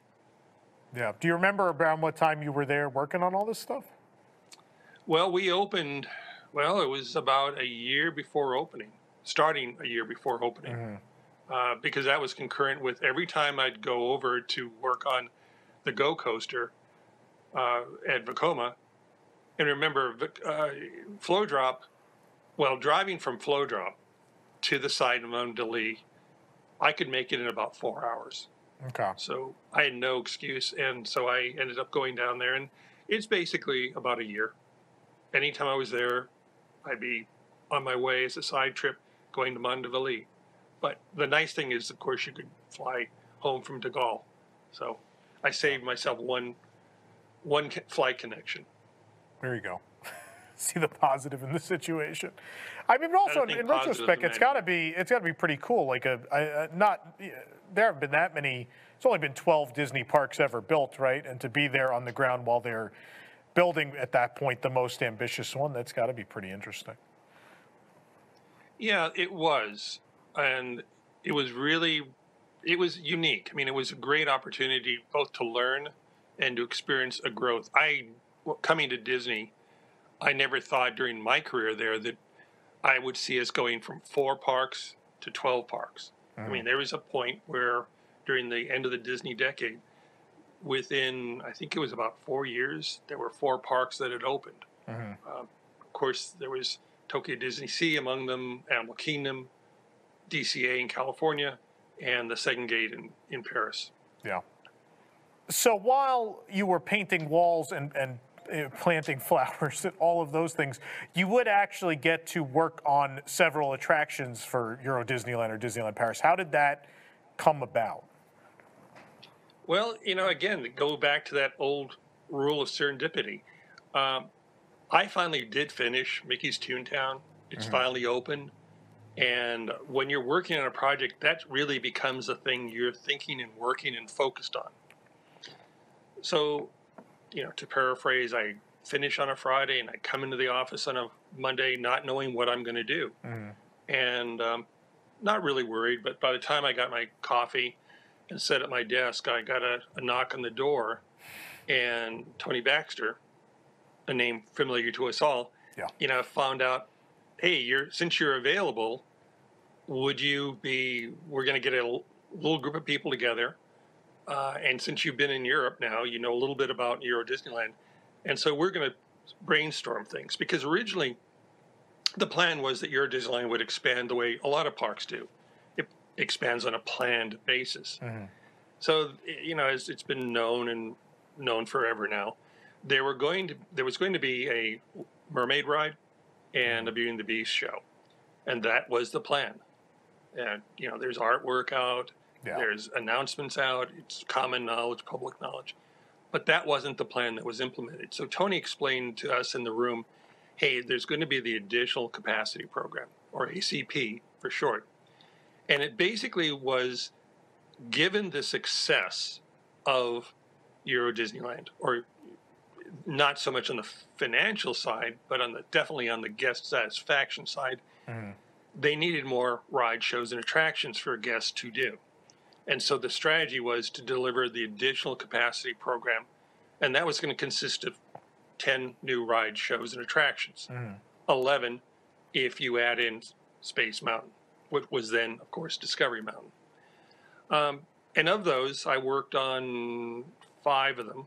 One did not get built because it sacrificed its life for another project on the list of ACP that we can talk about later. But I did those and started them in Glendale. Uh, showed the ideas to Tony and management and Marty Sklar and you know basically ran up and down the hallways with my ha- hair on fire trying to show people how wonderful these would be if they only gave me some money. And you know, they, they said actually, like they always do. Surprisingly, they say, "Yeah, it, we we could see you do this."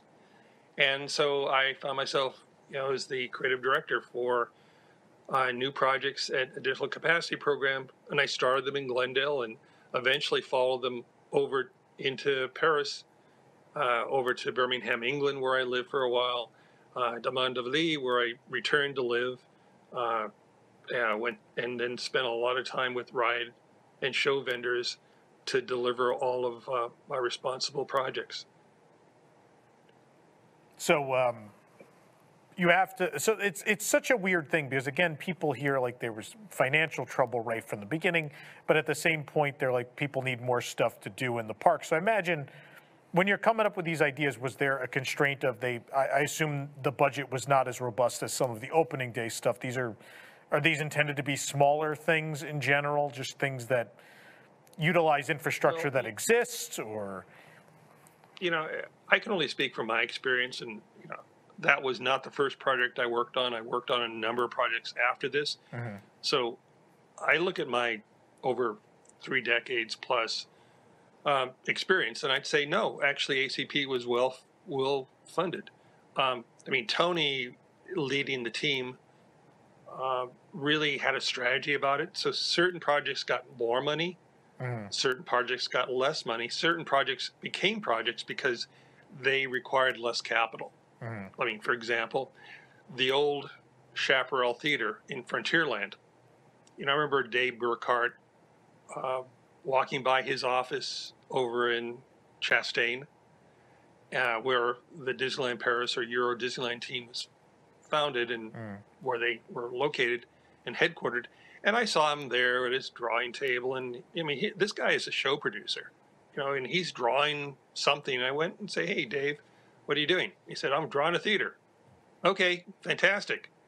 The idea being a theater where WDI is not responsible for you know doing supplying the entertainment yeah, is going to cost a whole lot less than Indiana Jones and the Temple of Peril or mm-hmm. the 20K Nautilus, but it also they both will provide capacity and things for people to do. So strategically, it's taking the money that you had, we had, and then strategically and wisely applying it over all of these projects. So at the end of the day, you did two things. You delivered fantastic content, and you met schedule, and then you stayed on budget. You wanted to do that perfect trifecta of those three items. Mm-hmm. Parts of ACP which leveraged existing facilities, mm-hmm. and there are parts that were new facilities, and we'll get to those in a moment. But the next one which leveraged an existing facility was the Old Mill Ferris wheel in Fantasyland.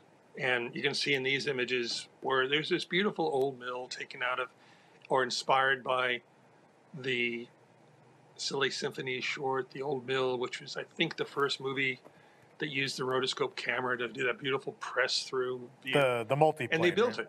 No. Yeah, the multiplane. Thank you. Um, but they did that, and it was just really extraordinary. Um, and it had a little cafe, little food service underneath, and it was a quiet area, and there was some seating behind it. But again, think ACP's charter was new ride shows and attractions done quickly. And so now this was my project, my first one on this list. Um, and so we had this building, and I thought, oh, this is interesting. What can we do?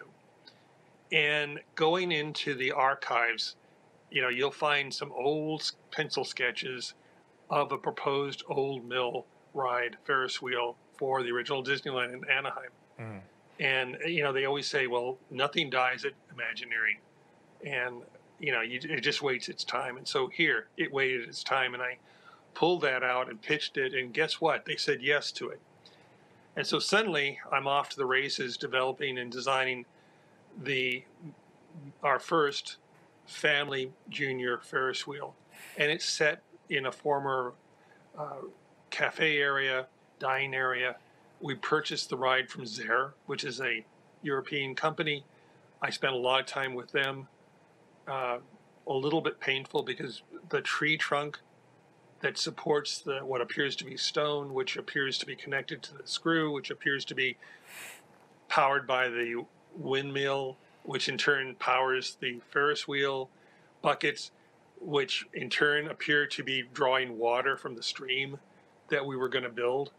All of these things had to be linked together. But remember, as I just said, except none of that was there except the food service and the old whip mill on opening day. Mm-hmm. So I was had two things. I had an old mill, I had a need for capacity, ride capacity, and I had this old six, I guess forty-five year old drawing from the archive, and it was a sketch. And I thought, okay, I can take one, two, and three and make ten out of it.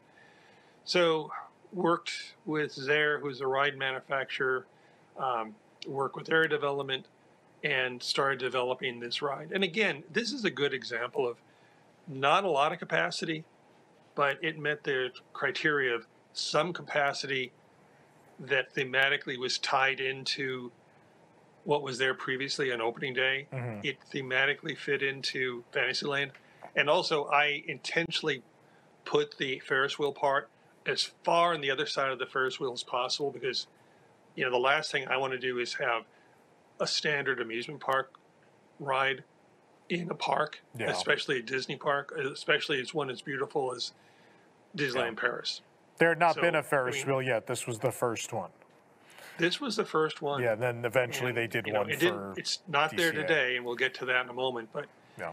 um, so I, I I did that, and it also started to do something else because it was part of a bigger project, which was the Storybook Land project. And you can see in this image, um, after we opened the Ferris wheel and it's in operation, you can see people here queuing, and there's a big old green wall next to the railroad track, and beyond it is this mountain of dirt, um, and the beginning of the berm that masked the side of It's a Small World, and in on that mountain of dirt, soon would be rising the Storybook Land canals, boats, and Casey Jr. So suddenly it is not one ride, it's actually three rides to make a pretty substantial sub- uh, expansion of Fantasyland Mhm. there in Europe.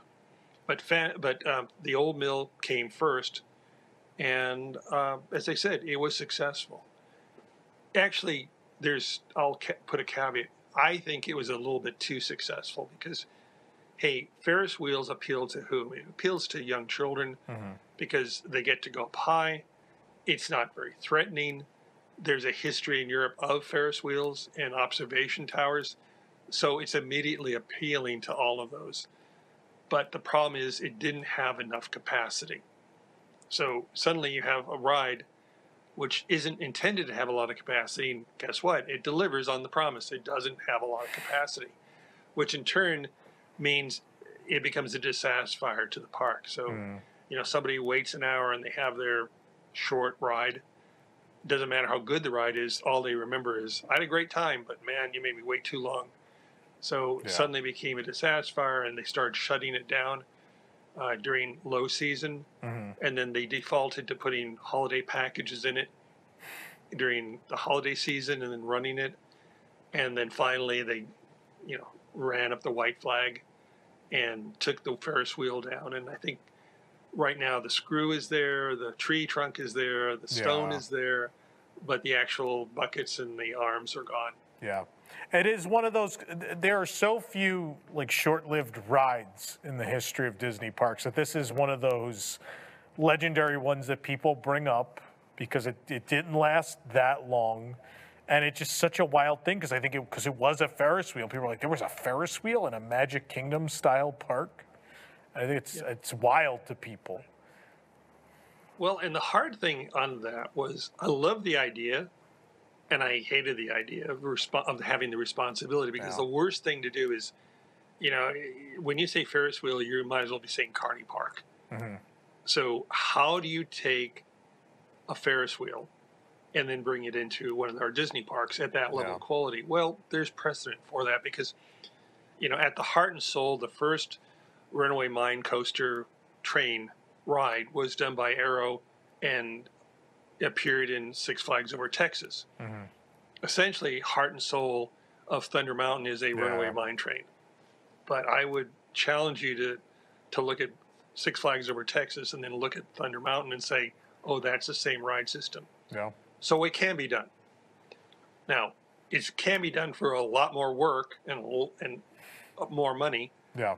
and more time, but it can be done. So the challenge to self was self go make a ride that's a standard off the shelf ride that has appeared in other parks and customize it in such a way that it, it looks thoroughly unique and it looks like it was meant to be there. You know, so the, the intent would be if you as a guest walked through the park opening year and then came back after we opened the Ferris wheel, you'd go, how did I miss that? That that looks wasn't that there? It looks like it, it belongs. It's, how did I miss that? Mm-hmm. Well, the answer is you did didn't miss it because it wasn't there. Yeah. But if I could fool you into believing that because it looks like it was supposed to be there, it was there, there was an issue. There was no issue with that. Um, the other issue, though, that did happen was remember there was still the restaurant food service at the base. Yeah. And when you start mixing, mixing the queues for the food service with the queue to the Ferris wheel, there was a problem there. So suddenly, you know, people lining up for croissants, but they find themselves in the ride line, and so they're spending 20 minutes in the ride line, and they suddenly go around the corner of the first of the old mill and see a Ferris wheel and go, "Hey, there's no coffee here. I want my croissant. Where's my pain au chocolat? Um, where's my buttered popcorn?" And so that became a dissatisfier. And in retrospect, we should have put the Q marquee on the other side of the Ferris wheel. Probably wouldn't have changed anything ultimately, but I think it would have helped.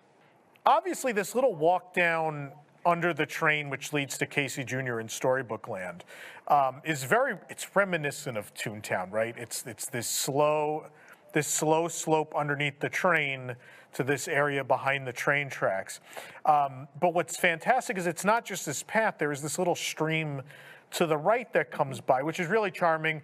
Every time we've been there in the spring, there's like a duck mother and and the babies going down there, which combined with Casey Jr. Storybook Land is just the most adorable uh, scenario you've ever seen.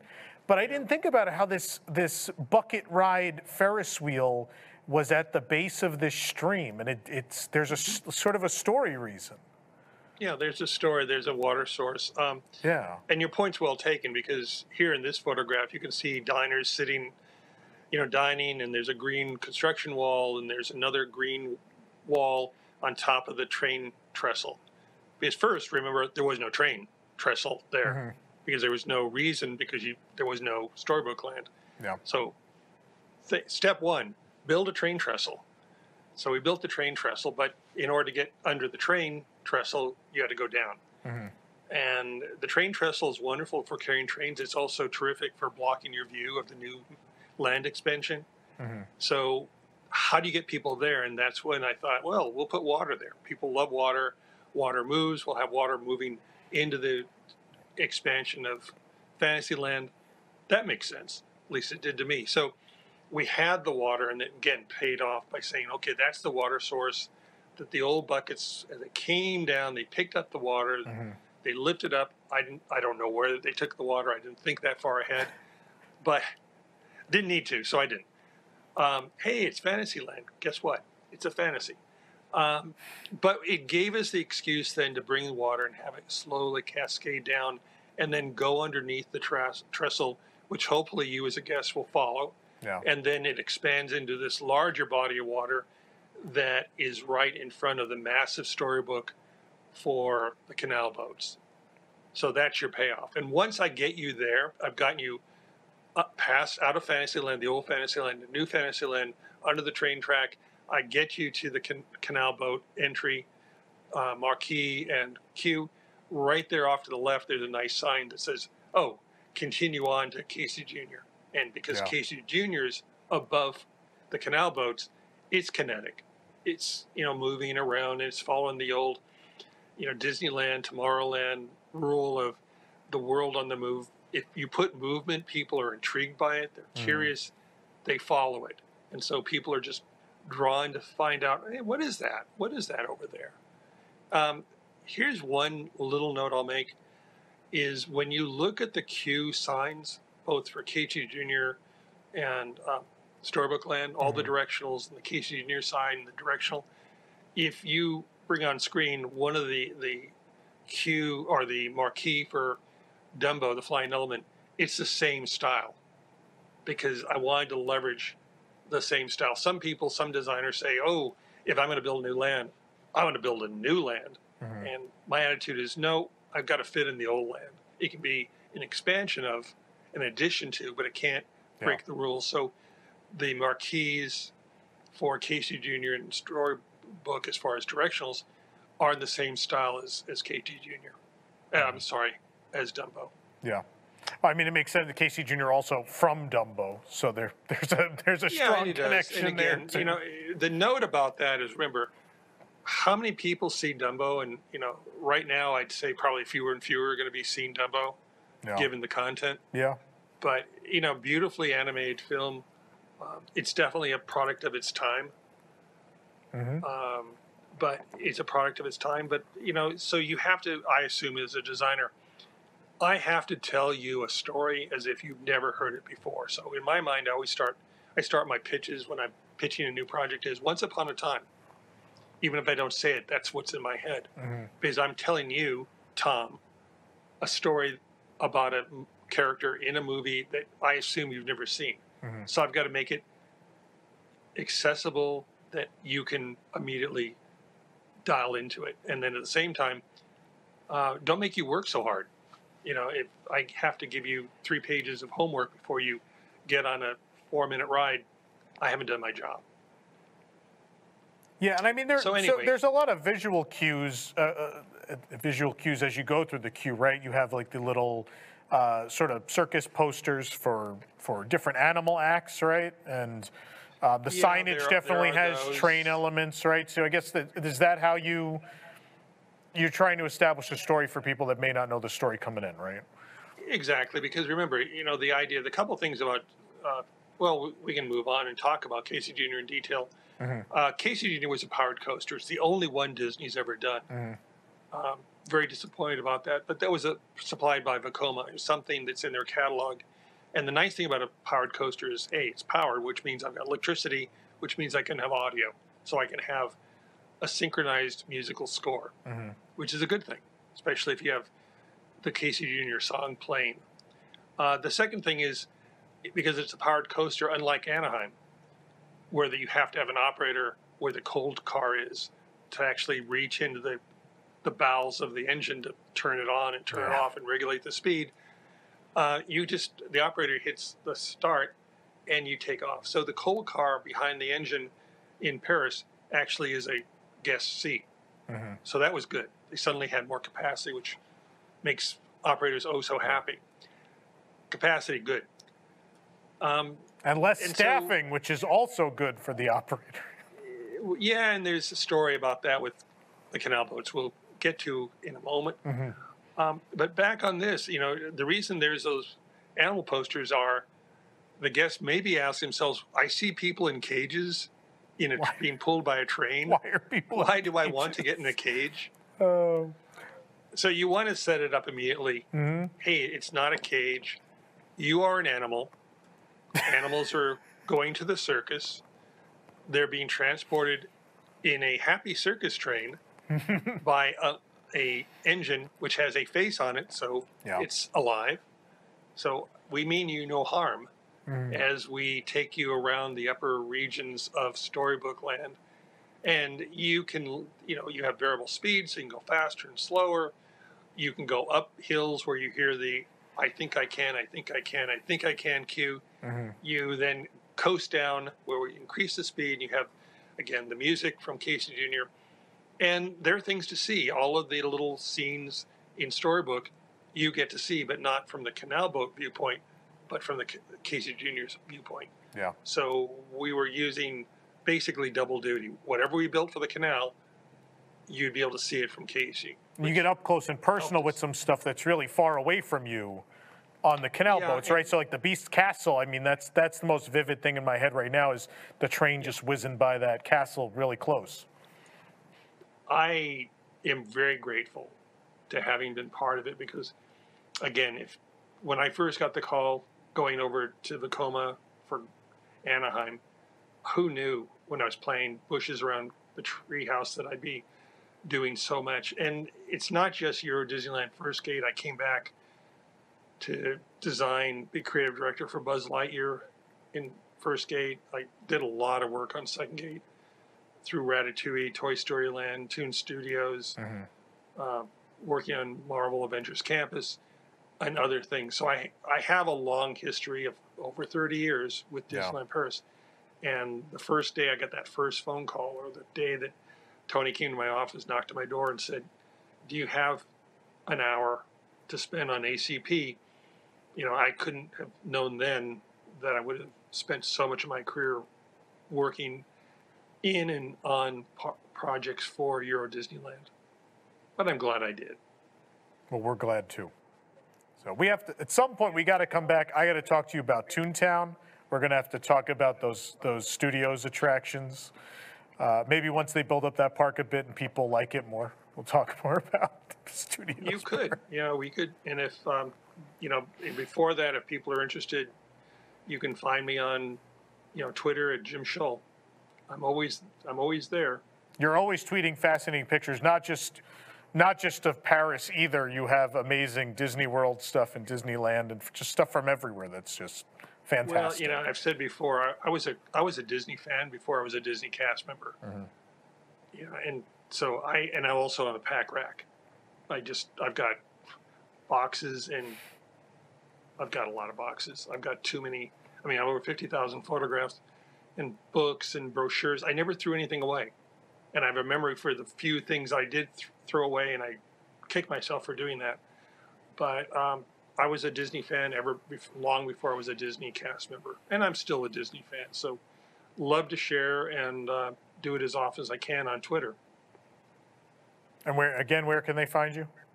Oh, they can find me uh, on Twitter at Jim Shull. And uh, if you write me, I can't promise I'll answer everything, but I make every effort to do so. And I'm always happy to hear from fans as passionate as I am. And there are no bad questions.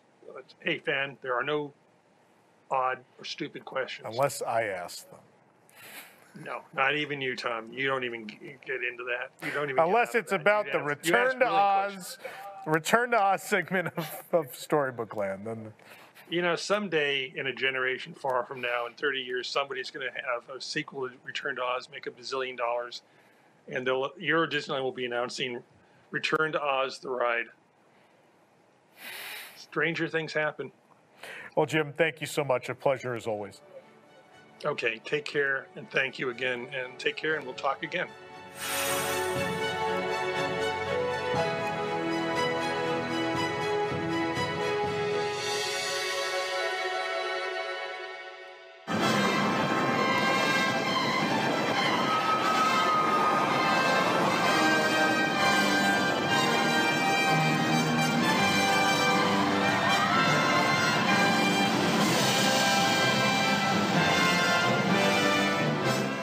Honor of the 30th anniversary of Disneyland Paris, you can celebrate this once in a lifetime milestone and cherish it forever with the Disneyland Paris 30th anniversary debt restructuring commemorative coin set. Each coin is made of rare cadmium, brilliantly finished in a plastic gold plating. Each coin represents a time the resort almost closed entirely and then was saved at the last moment. Who could forget in 1994 when a Saudi prince rescued Euro Disney? How about the Disney's heroic tax write-off of 2004, which allowed the resort to build the magnificent new attractions like Cars Race Rally and Crush's Coaster? Celebrate the 2015 restructuring as well. And finally, the takeover by Disney in 2017. Get this beautiful commemorative coin set for only $49.95. Ahem. Uh, more, more, please. I mean, uh, $99.95. Ahem. $149.95. That's that's fine. We'll even throw in a beautiful Hotels of Euro Disney display case, which we are overstocked on. That's right, we excellently ordered more display cases than coins.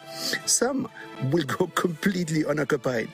Remember, the Disneyland Paris 30th anniversary debt restructuring commemorative coin set is a limited edition minting. Only 300,000 will be minted worldwide, and then the mold will be destroyed. Because this is a limited edition minting, only 30 sets will be available per color. This offer is not available in any of our stores. Order now. To order the Disneyland Paris 30th anniversary debt restructuring commemorative coin set, have your credit card ready and call this number or send a check or money order to the address on your screen.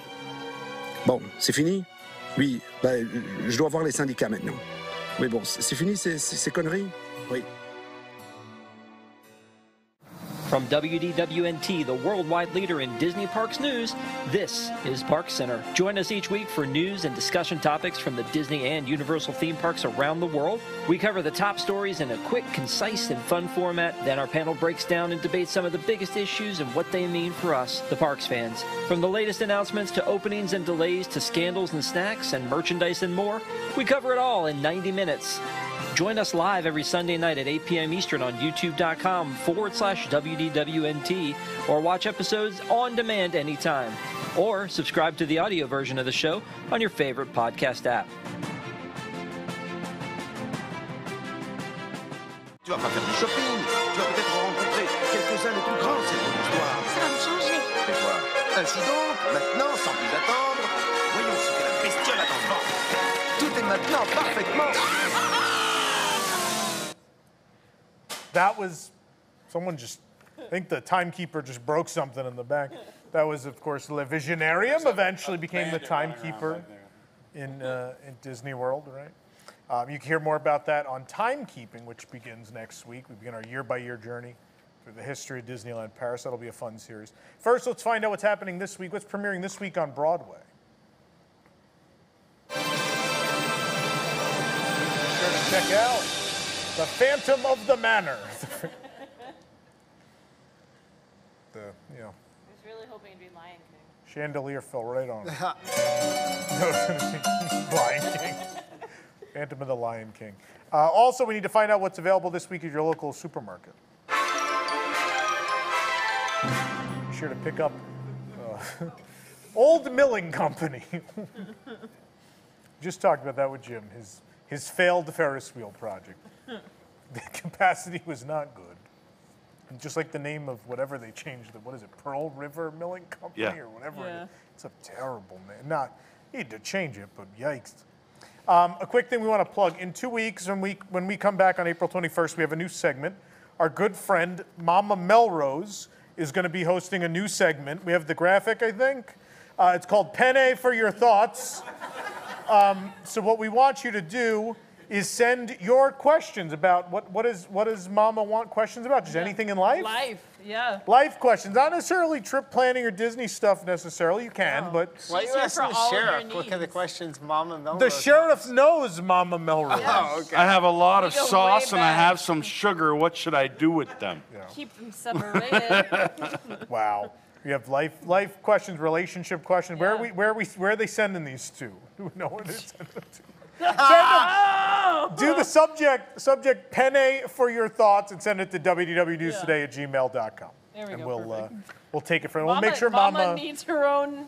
it's probably mailbox. probably mama.melrose at disney.com. I don't know. I assume that's all the Disney emails, right? I don't know. No, but send it. Don't send it to that one, please. send it to WDW News I mean, Today. they can send it. Email They that. just won't make it. I don't know if it'll actually go. It might go to someone. I don't know. And they'll be like, "What is this?" First, he sent all those people to that phone number that we own. and No, no, now- wait. She got her email address when she was still married to Tony, I think. So Oh. mama dot ragu. Mama dot ragu. Mama ragu. Mama ragu. Yeah. There you go. Okay, so quickly, we, we're obviously over time already, but uh, next week, 30th anniversary of Disneyland Paris. Um, you've been, Eric, right? No. You haven't? I thought you had been. No. I don't know. I'm the only person that's been up here. I've been to all the bad countries in the world. But I like I like this perspective. Then you three people that haven't been to Disneyland Paris. What are the things that people talk up and you're like, oh, that'd be cool to, to have that here? What are the What are the things? Liberty Arcade looks pretty neat. So just the arcade. I mean, everyone Yeah. goes on and on about the arcades. Yeah. I, I'd love, I'd love that. That that looks really like quaint place to just kind of like walk through, see the exhibits, and Probably better than walking like behind buildings and a green fence. yeah, right. Is back there, right? So I always thought that looked like a really charming place and, and something that really fits into the whole Main Street aesthetic and uh, uh, a nice little. I, I guess is it is it is it really like off the beaten path or is it pretty busy in there? Is it kind of like It gets busy. It does. No, yeah. it's a main thoroughfare. So if, Yeah. um, you didn't see the full interview tonight, but Eddie obviously was the producer of Main Street. So it- during that hour and a half interview, we get we talk about why they did the arcades and how they weren't going to do them originally. Originally, they were going to do the roof Mm-hmm. on Main Street, and they didn't. And he'll talk all about that. But yeah, no, they're they're pretty major thoroughfares. Although, uh, like you'll tell in the interview, uh, Michael Eisner wanted the doors on them because he's like, when it's nice out, we got to close them. They don't close them because people love them. I love Yeah. them. They're fantastic. Yeah. Yeah. And then you have the. There's also like a little. Uh, there's a vignette you can go into. So you go through like this little doorway almost, Right. and there's like a, this little scene of people arriving uh, to America uh, via Ellis Island, and they're Mm-hmm. looking at the Statue of Liberty. It's very cool. Yeah, it looks really cool. I wish we had more of those little places to kind of just walk through. They seem to have a lot of walk through exhibits and stuff in Paris. Yes, and Jim in Jim's full interview, we talk about the castle walkthrough.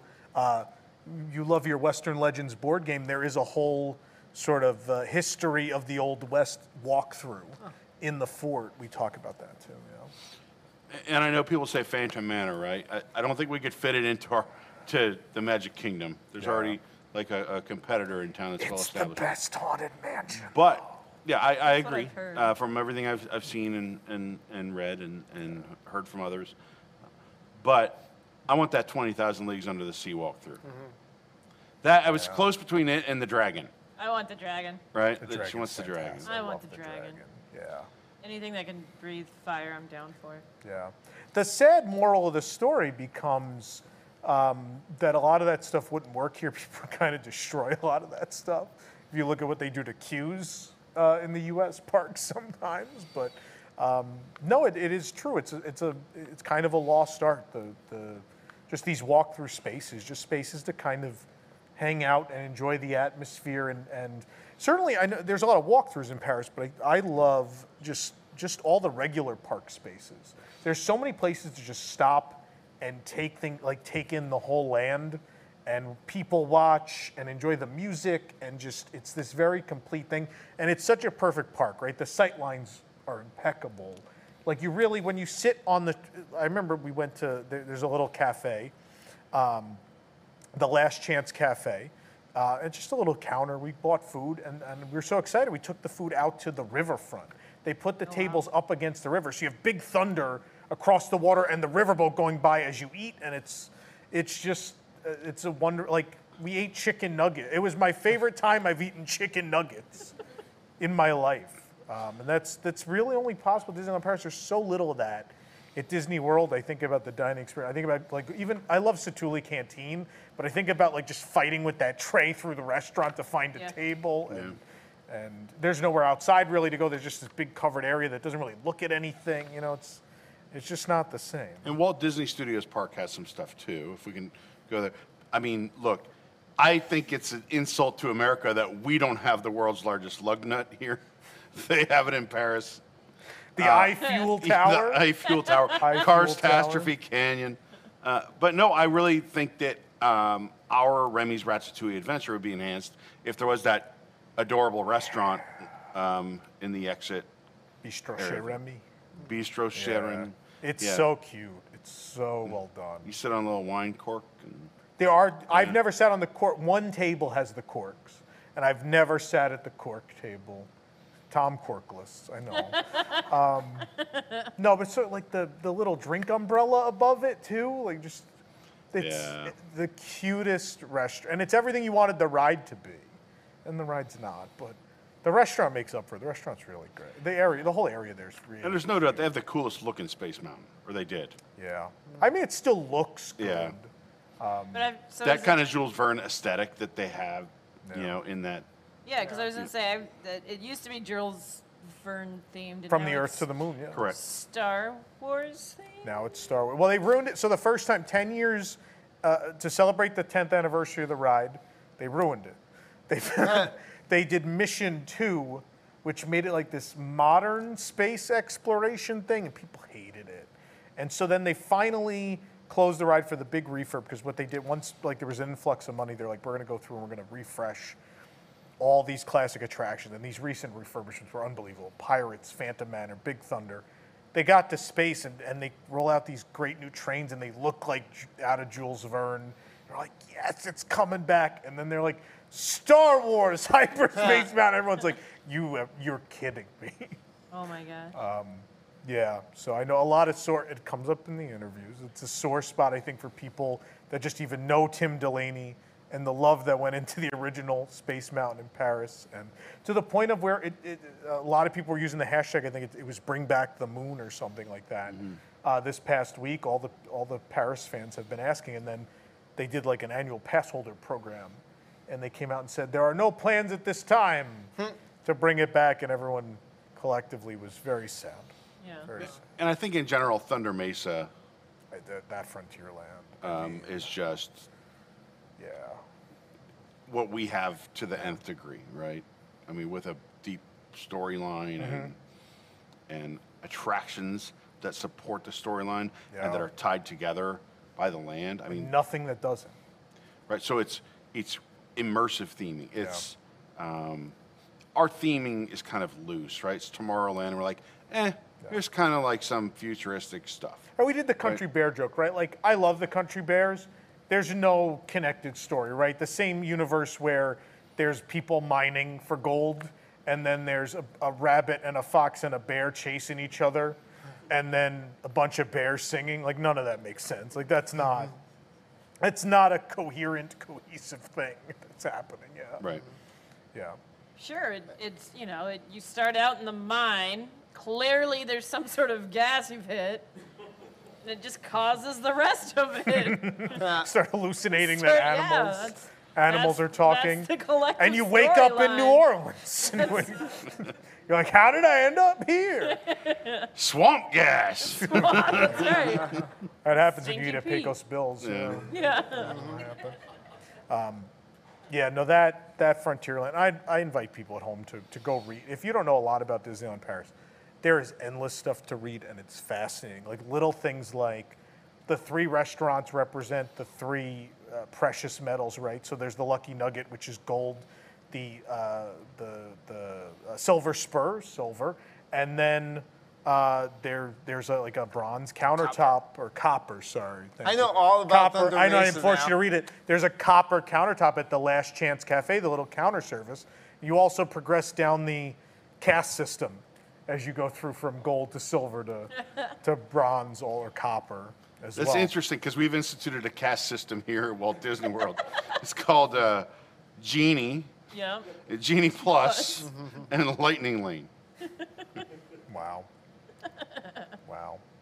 Yeah. It's true though. I mean, I, so here's the thing. Like, I grew up going. I grew up going to Disney World. This is where this is was the first Disney park I went to. It was for many years, many years before I went to any of the other ones. And so, like, we grew up. We were a Pirates of the Caribbean family. Mm. There was nothing more disconcerting to know that the thing you grew up that was your favorite at Disney World Worse. is the worst Yeah. one.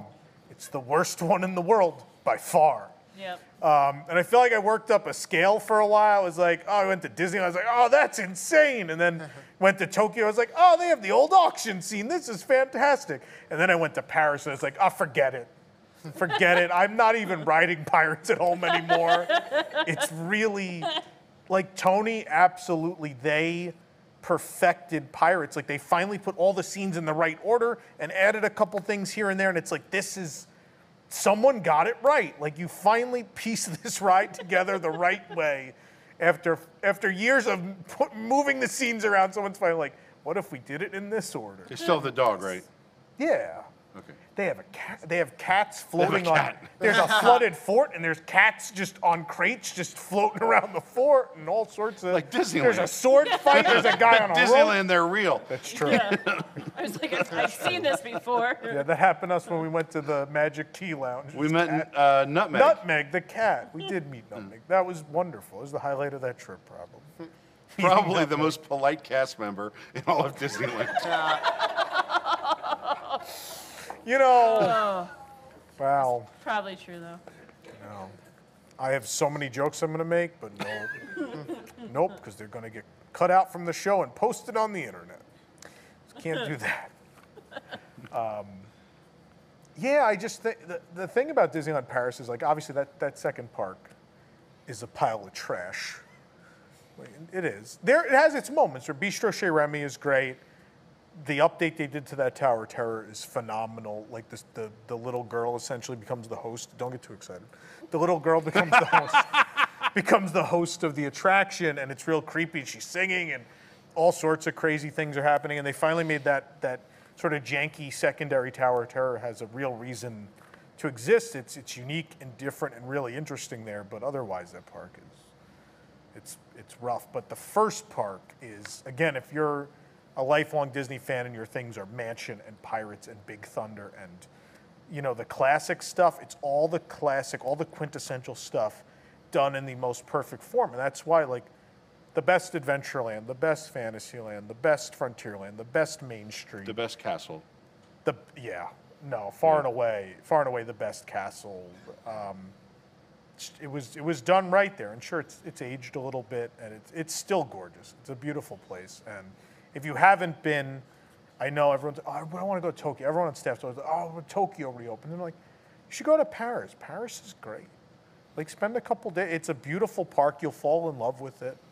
Um, and it's a relaxing experience as opposed to what Disney World is, I think, uh, especially currently with the way Lightning Lane is working out and how stressful it is to, to plan everything and how high the prices for hotels have become.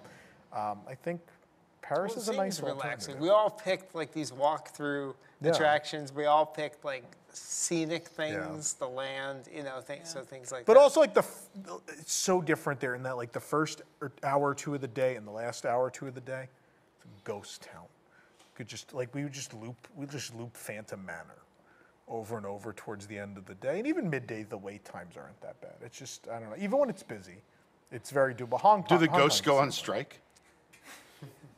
No, but but pirates are- chances are your Uber driver will have to drop you off far away from the airport because every third day I think the airport's on strike.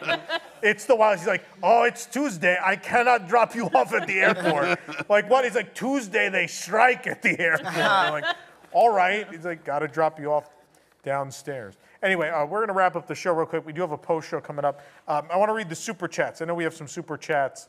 Let's read these real quick. I am so far away. Wow. Uh, K Jack said, Happy birthday to PC fan. Thanks for your very sweet super chat last week and the week before. Very sneaky. Tom appreciates. it. I do. I do appreciate it. Uh, and then BC fan came back. This this will never end. Uh, 4.99 from KJack. Thank you, KJack. Very sweet. We appreciate it. These guys are sweet. I assume that's probably what I say every time someone super chat. Love you guys so much. Can't wait to see everything y'all post from Disneyland Paris. Please do live streams like Ultimate. We will. We are going to do live streams from Paris. Thank you, Mina. Uh, I'm the shopkeeper. I make a fortune off these people, said Chuck. Oh. Did Nick secretly bring the map game back, WWE? He thought he thought I wouldn't notice. I just was so busy packing this week that I uh-huh. couldn't I couldn't stop it. This here is the dumbest show in the wilderness. Sorry, sorry. That's what I should have said. I should have said. Tomorrow is my birthday. Tonight's show is the gift that keeps on giving. That's very sweet. Is that Kelly? Very Am I- sweet, Kelly. Kel. Yeah. Kel or Kelly? Kel me. Kel Mel. Kel. Kel Thank Mel. you, Kel. Well, happy birthday. Glad someone's enjoying this. Very sweet. Get the bandit some gloves with all the fingers. There's a story. There's a, there's, There's a story to Oh, is this. there? They were regular gloves, and we gave them to Pete, and as soon as he put them on and stretched his fingers out, they ripped. Yeah. It was like watching the OJ It's- trial. It's the Wish.com bandit. the wish, the wish bandit. That's why we had to cover his hands with the green screen. I thought the map game was never coming back, WW Mickey. You know. I have no idea what's going on, but I love it, said Gregory. That's Neither did we. to me every fine. Thursday. yeah. Every Thursday. That one's blank, Michael. This was this was my actual reaction to the game. Also, I love to post uh, pictures from my, my law firm profile image. Sorry, Michael, I- I'm being mean. Thank you very much. It's, it's very sweet, is my catchphrase. What a great interview with two legends. Cheers to Disneyland Paris in the next 30 years, uh, Gordon. Uh, thank you. I know that's our friend Jeff. Jeff, make sure you watch those interviews on Tuesday. Guys, you better clear your schedule on Tuesday. Those interviews are long and they're fantastic. So clear some time next week. Make sure you watch them. They seriously, I, I love them. I think you guys are going to enjoy them. Great show. Can't wait till the few, full interviews. Hashtag bring back the moon. I guess I was right. That is it. Tim wrote that. And it's not an American dollar, so Tim is probably in Europe. Actually, someone in Europe staying up to watch this disaster. Oh, I got this one. Et maintenant, j'ai declare le Euro Disneyland officiellement overt. Thank you, Samuel. There's a story to this. This is this is what my, so it's fitting that you butchered it because oh, this Butchered is what Michael Eisner butchered on opening day when he just went ouvert. so usually when I go to Disneyland Paris, it becomes a running joke that I just every time I open a door because it's open. I open a door and it's like ouvert. It's just like in the most American accent. I just yell, yell ouvert everywhere. Now we have a CEO that butchers the company in a totally different way. Yeah. Yeah. No. Well, thank you for the super chat. Ouvert. Have a great time in Paris. I think you're going to love all the new stuff, said Jeff. Another super chat from Jeff. Yeah, I'm just excited for the things that reopen. I, Toad Hall has, there's, there's ah. fake newspaper under the food. I'm very excited about the fake newspaper wrapping. I might, I might be, I might stow away in your luggage. I will bring you, do you want a, a Mr. Toad newspaper? Should I bring you a Mr. Toad newspaper? But of course. I will make sure I get, I get one. The great thing about Disneyland Paris is the fans are so passionate that all of them have already asked the people in the restaurant for the wrapping paper. So I will not be the first person to ask. so it's not, in Japan, the, you got to see, like, they call managers in. Like, no one knows what I've asked for when I ask for, like, a clean pizza box. Comes a whole thing. They, they can't understand why anyone would want the pizza box. Ah. Paris, though, I show up, they're like, yeah, okay, here. you're, you're the 18th person to ask for this. Here you go. Just. That's why I love hour. them. That's why I love them. We're the same. Okay. Well, that is our show. We do have a post show where we're not going to yell about toilets, so it should be a little more calm than it's been the last three weeks. And, uh, and remember, kids, the real beauty of this house awaits us farther on, and she's dying to meet you. And beware the phantom. Good night.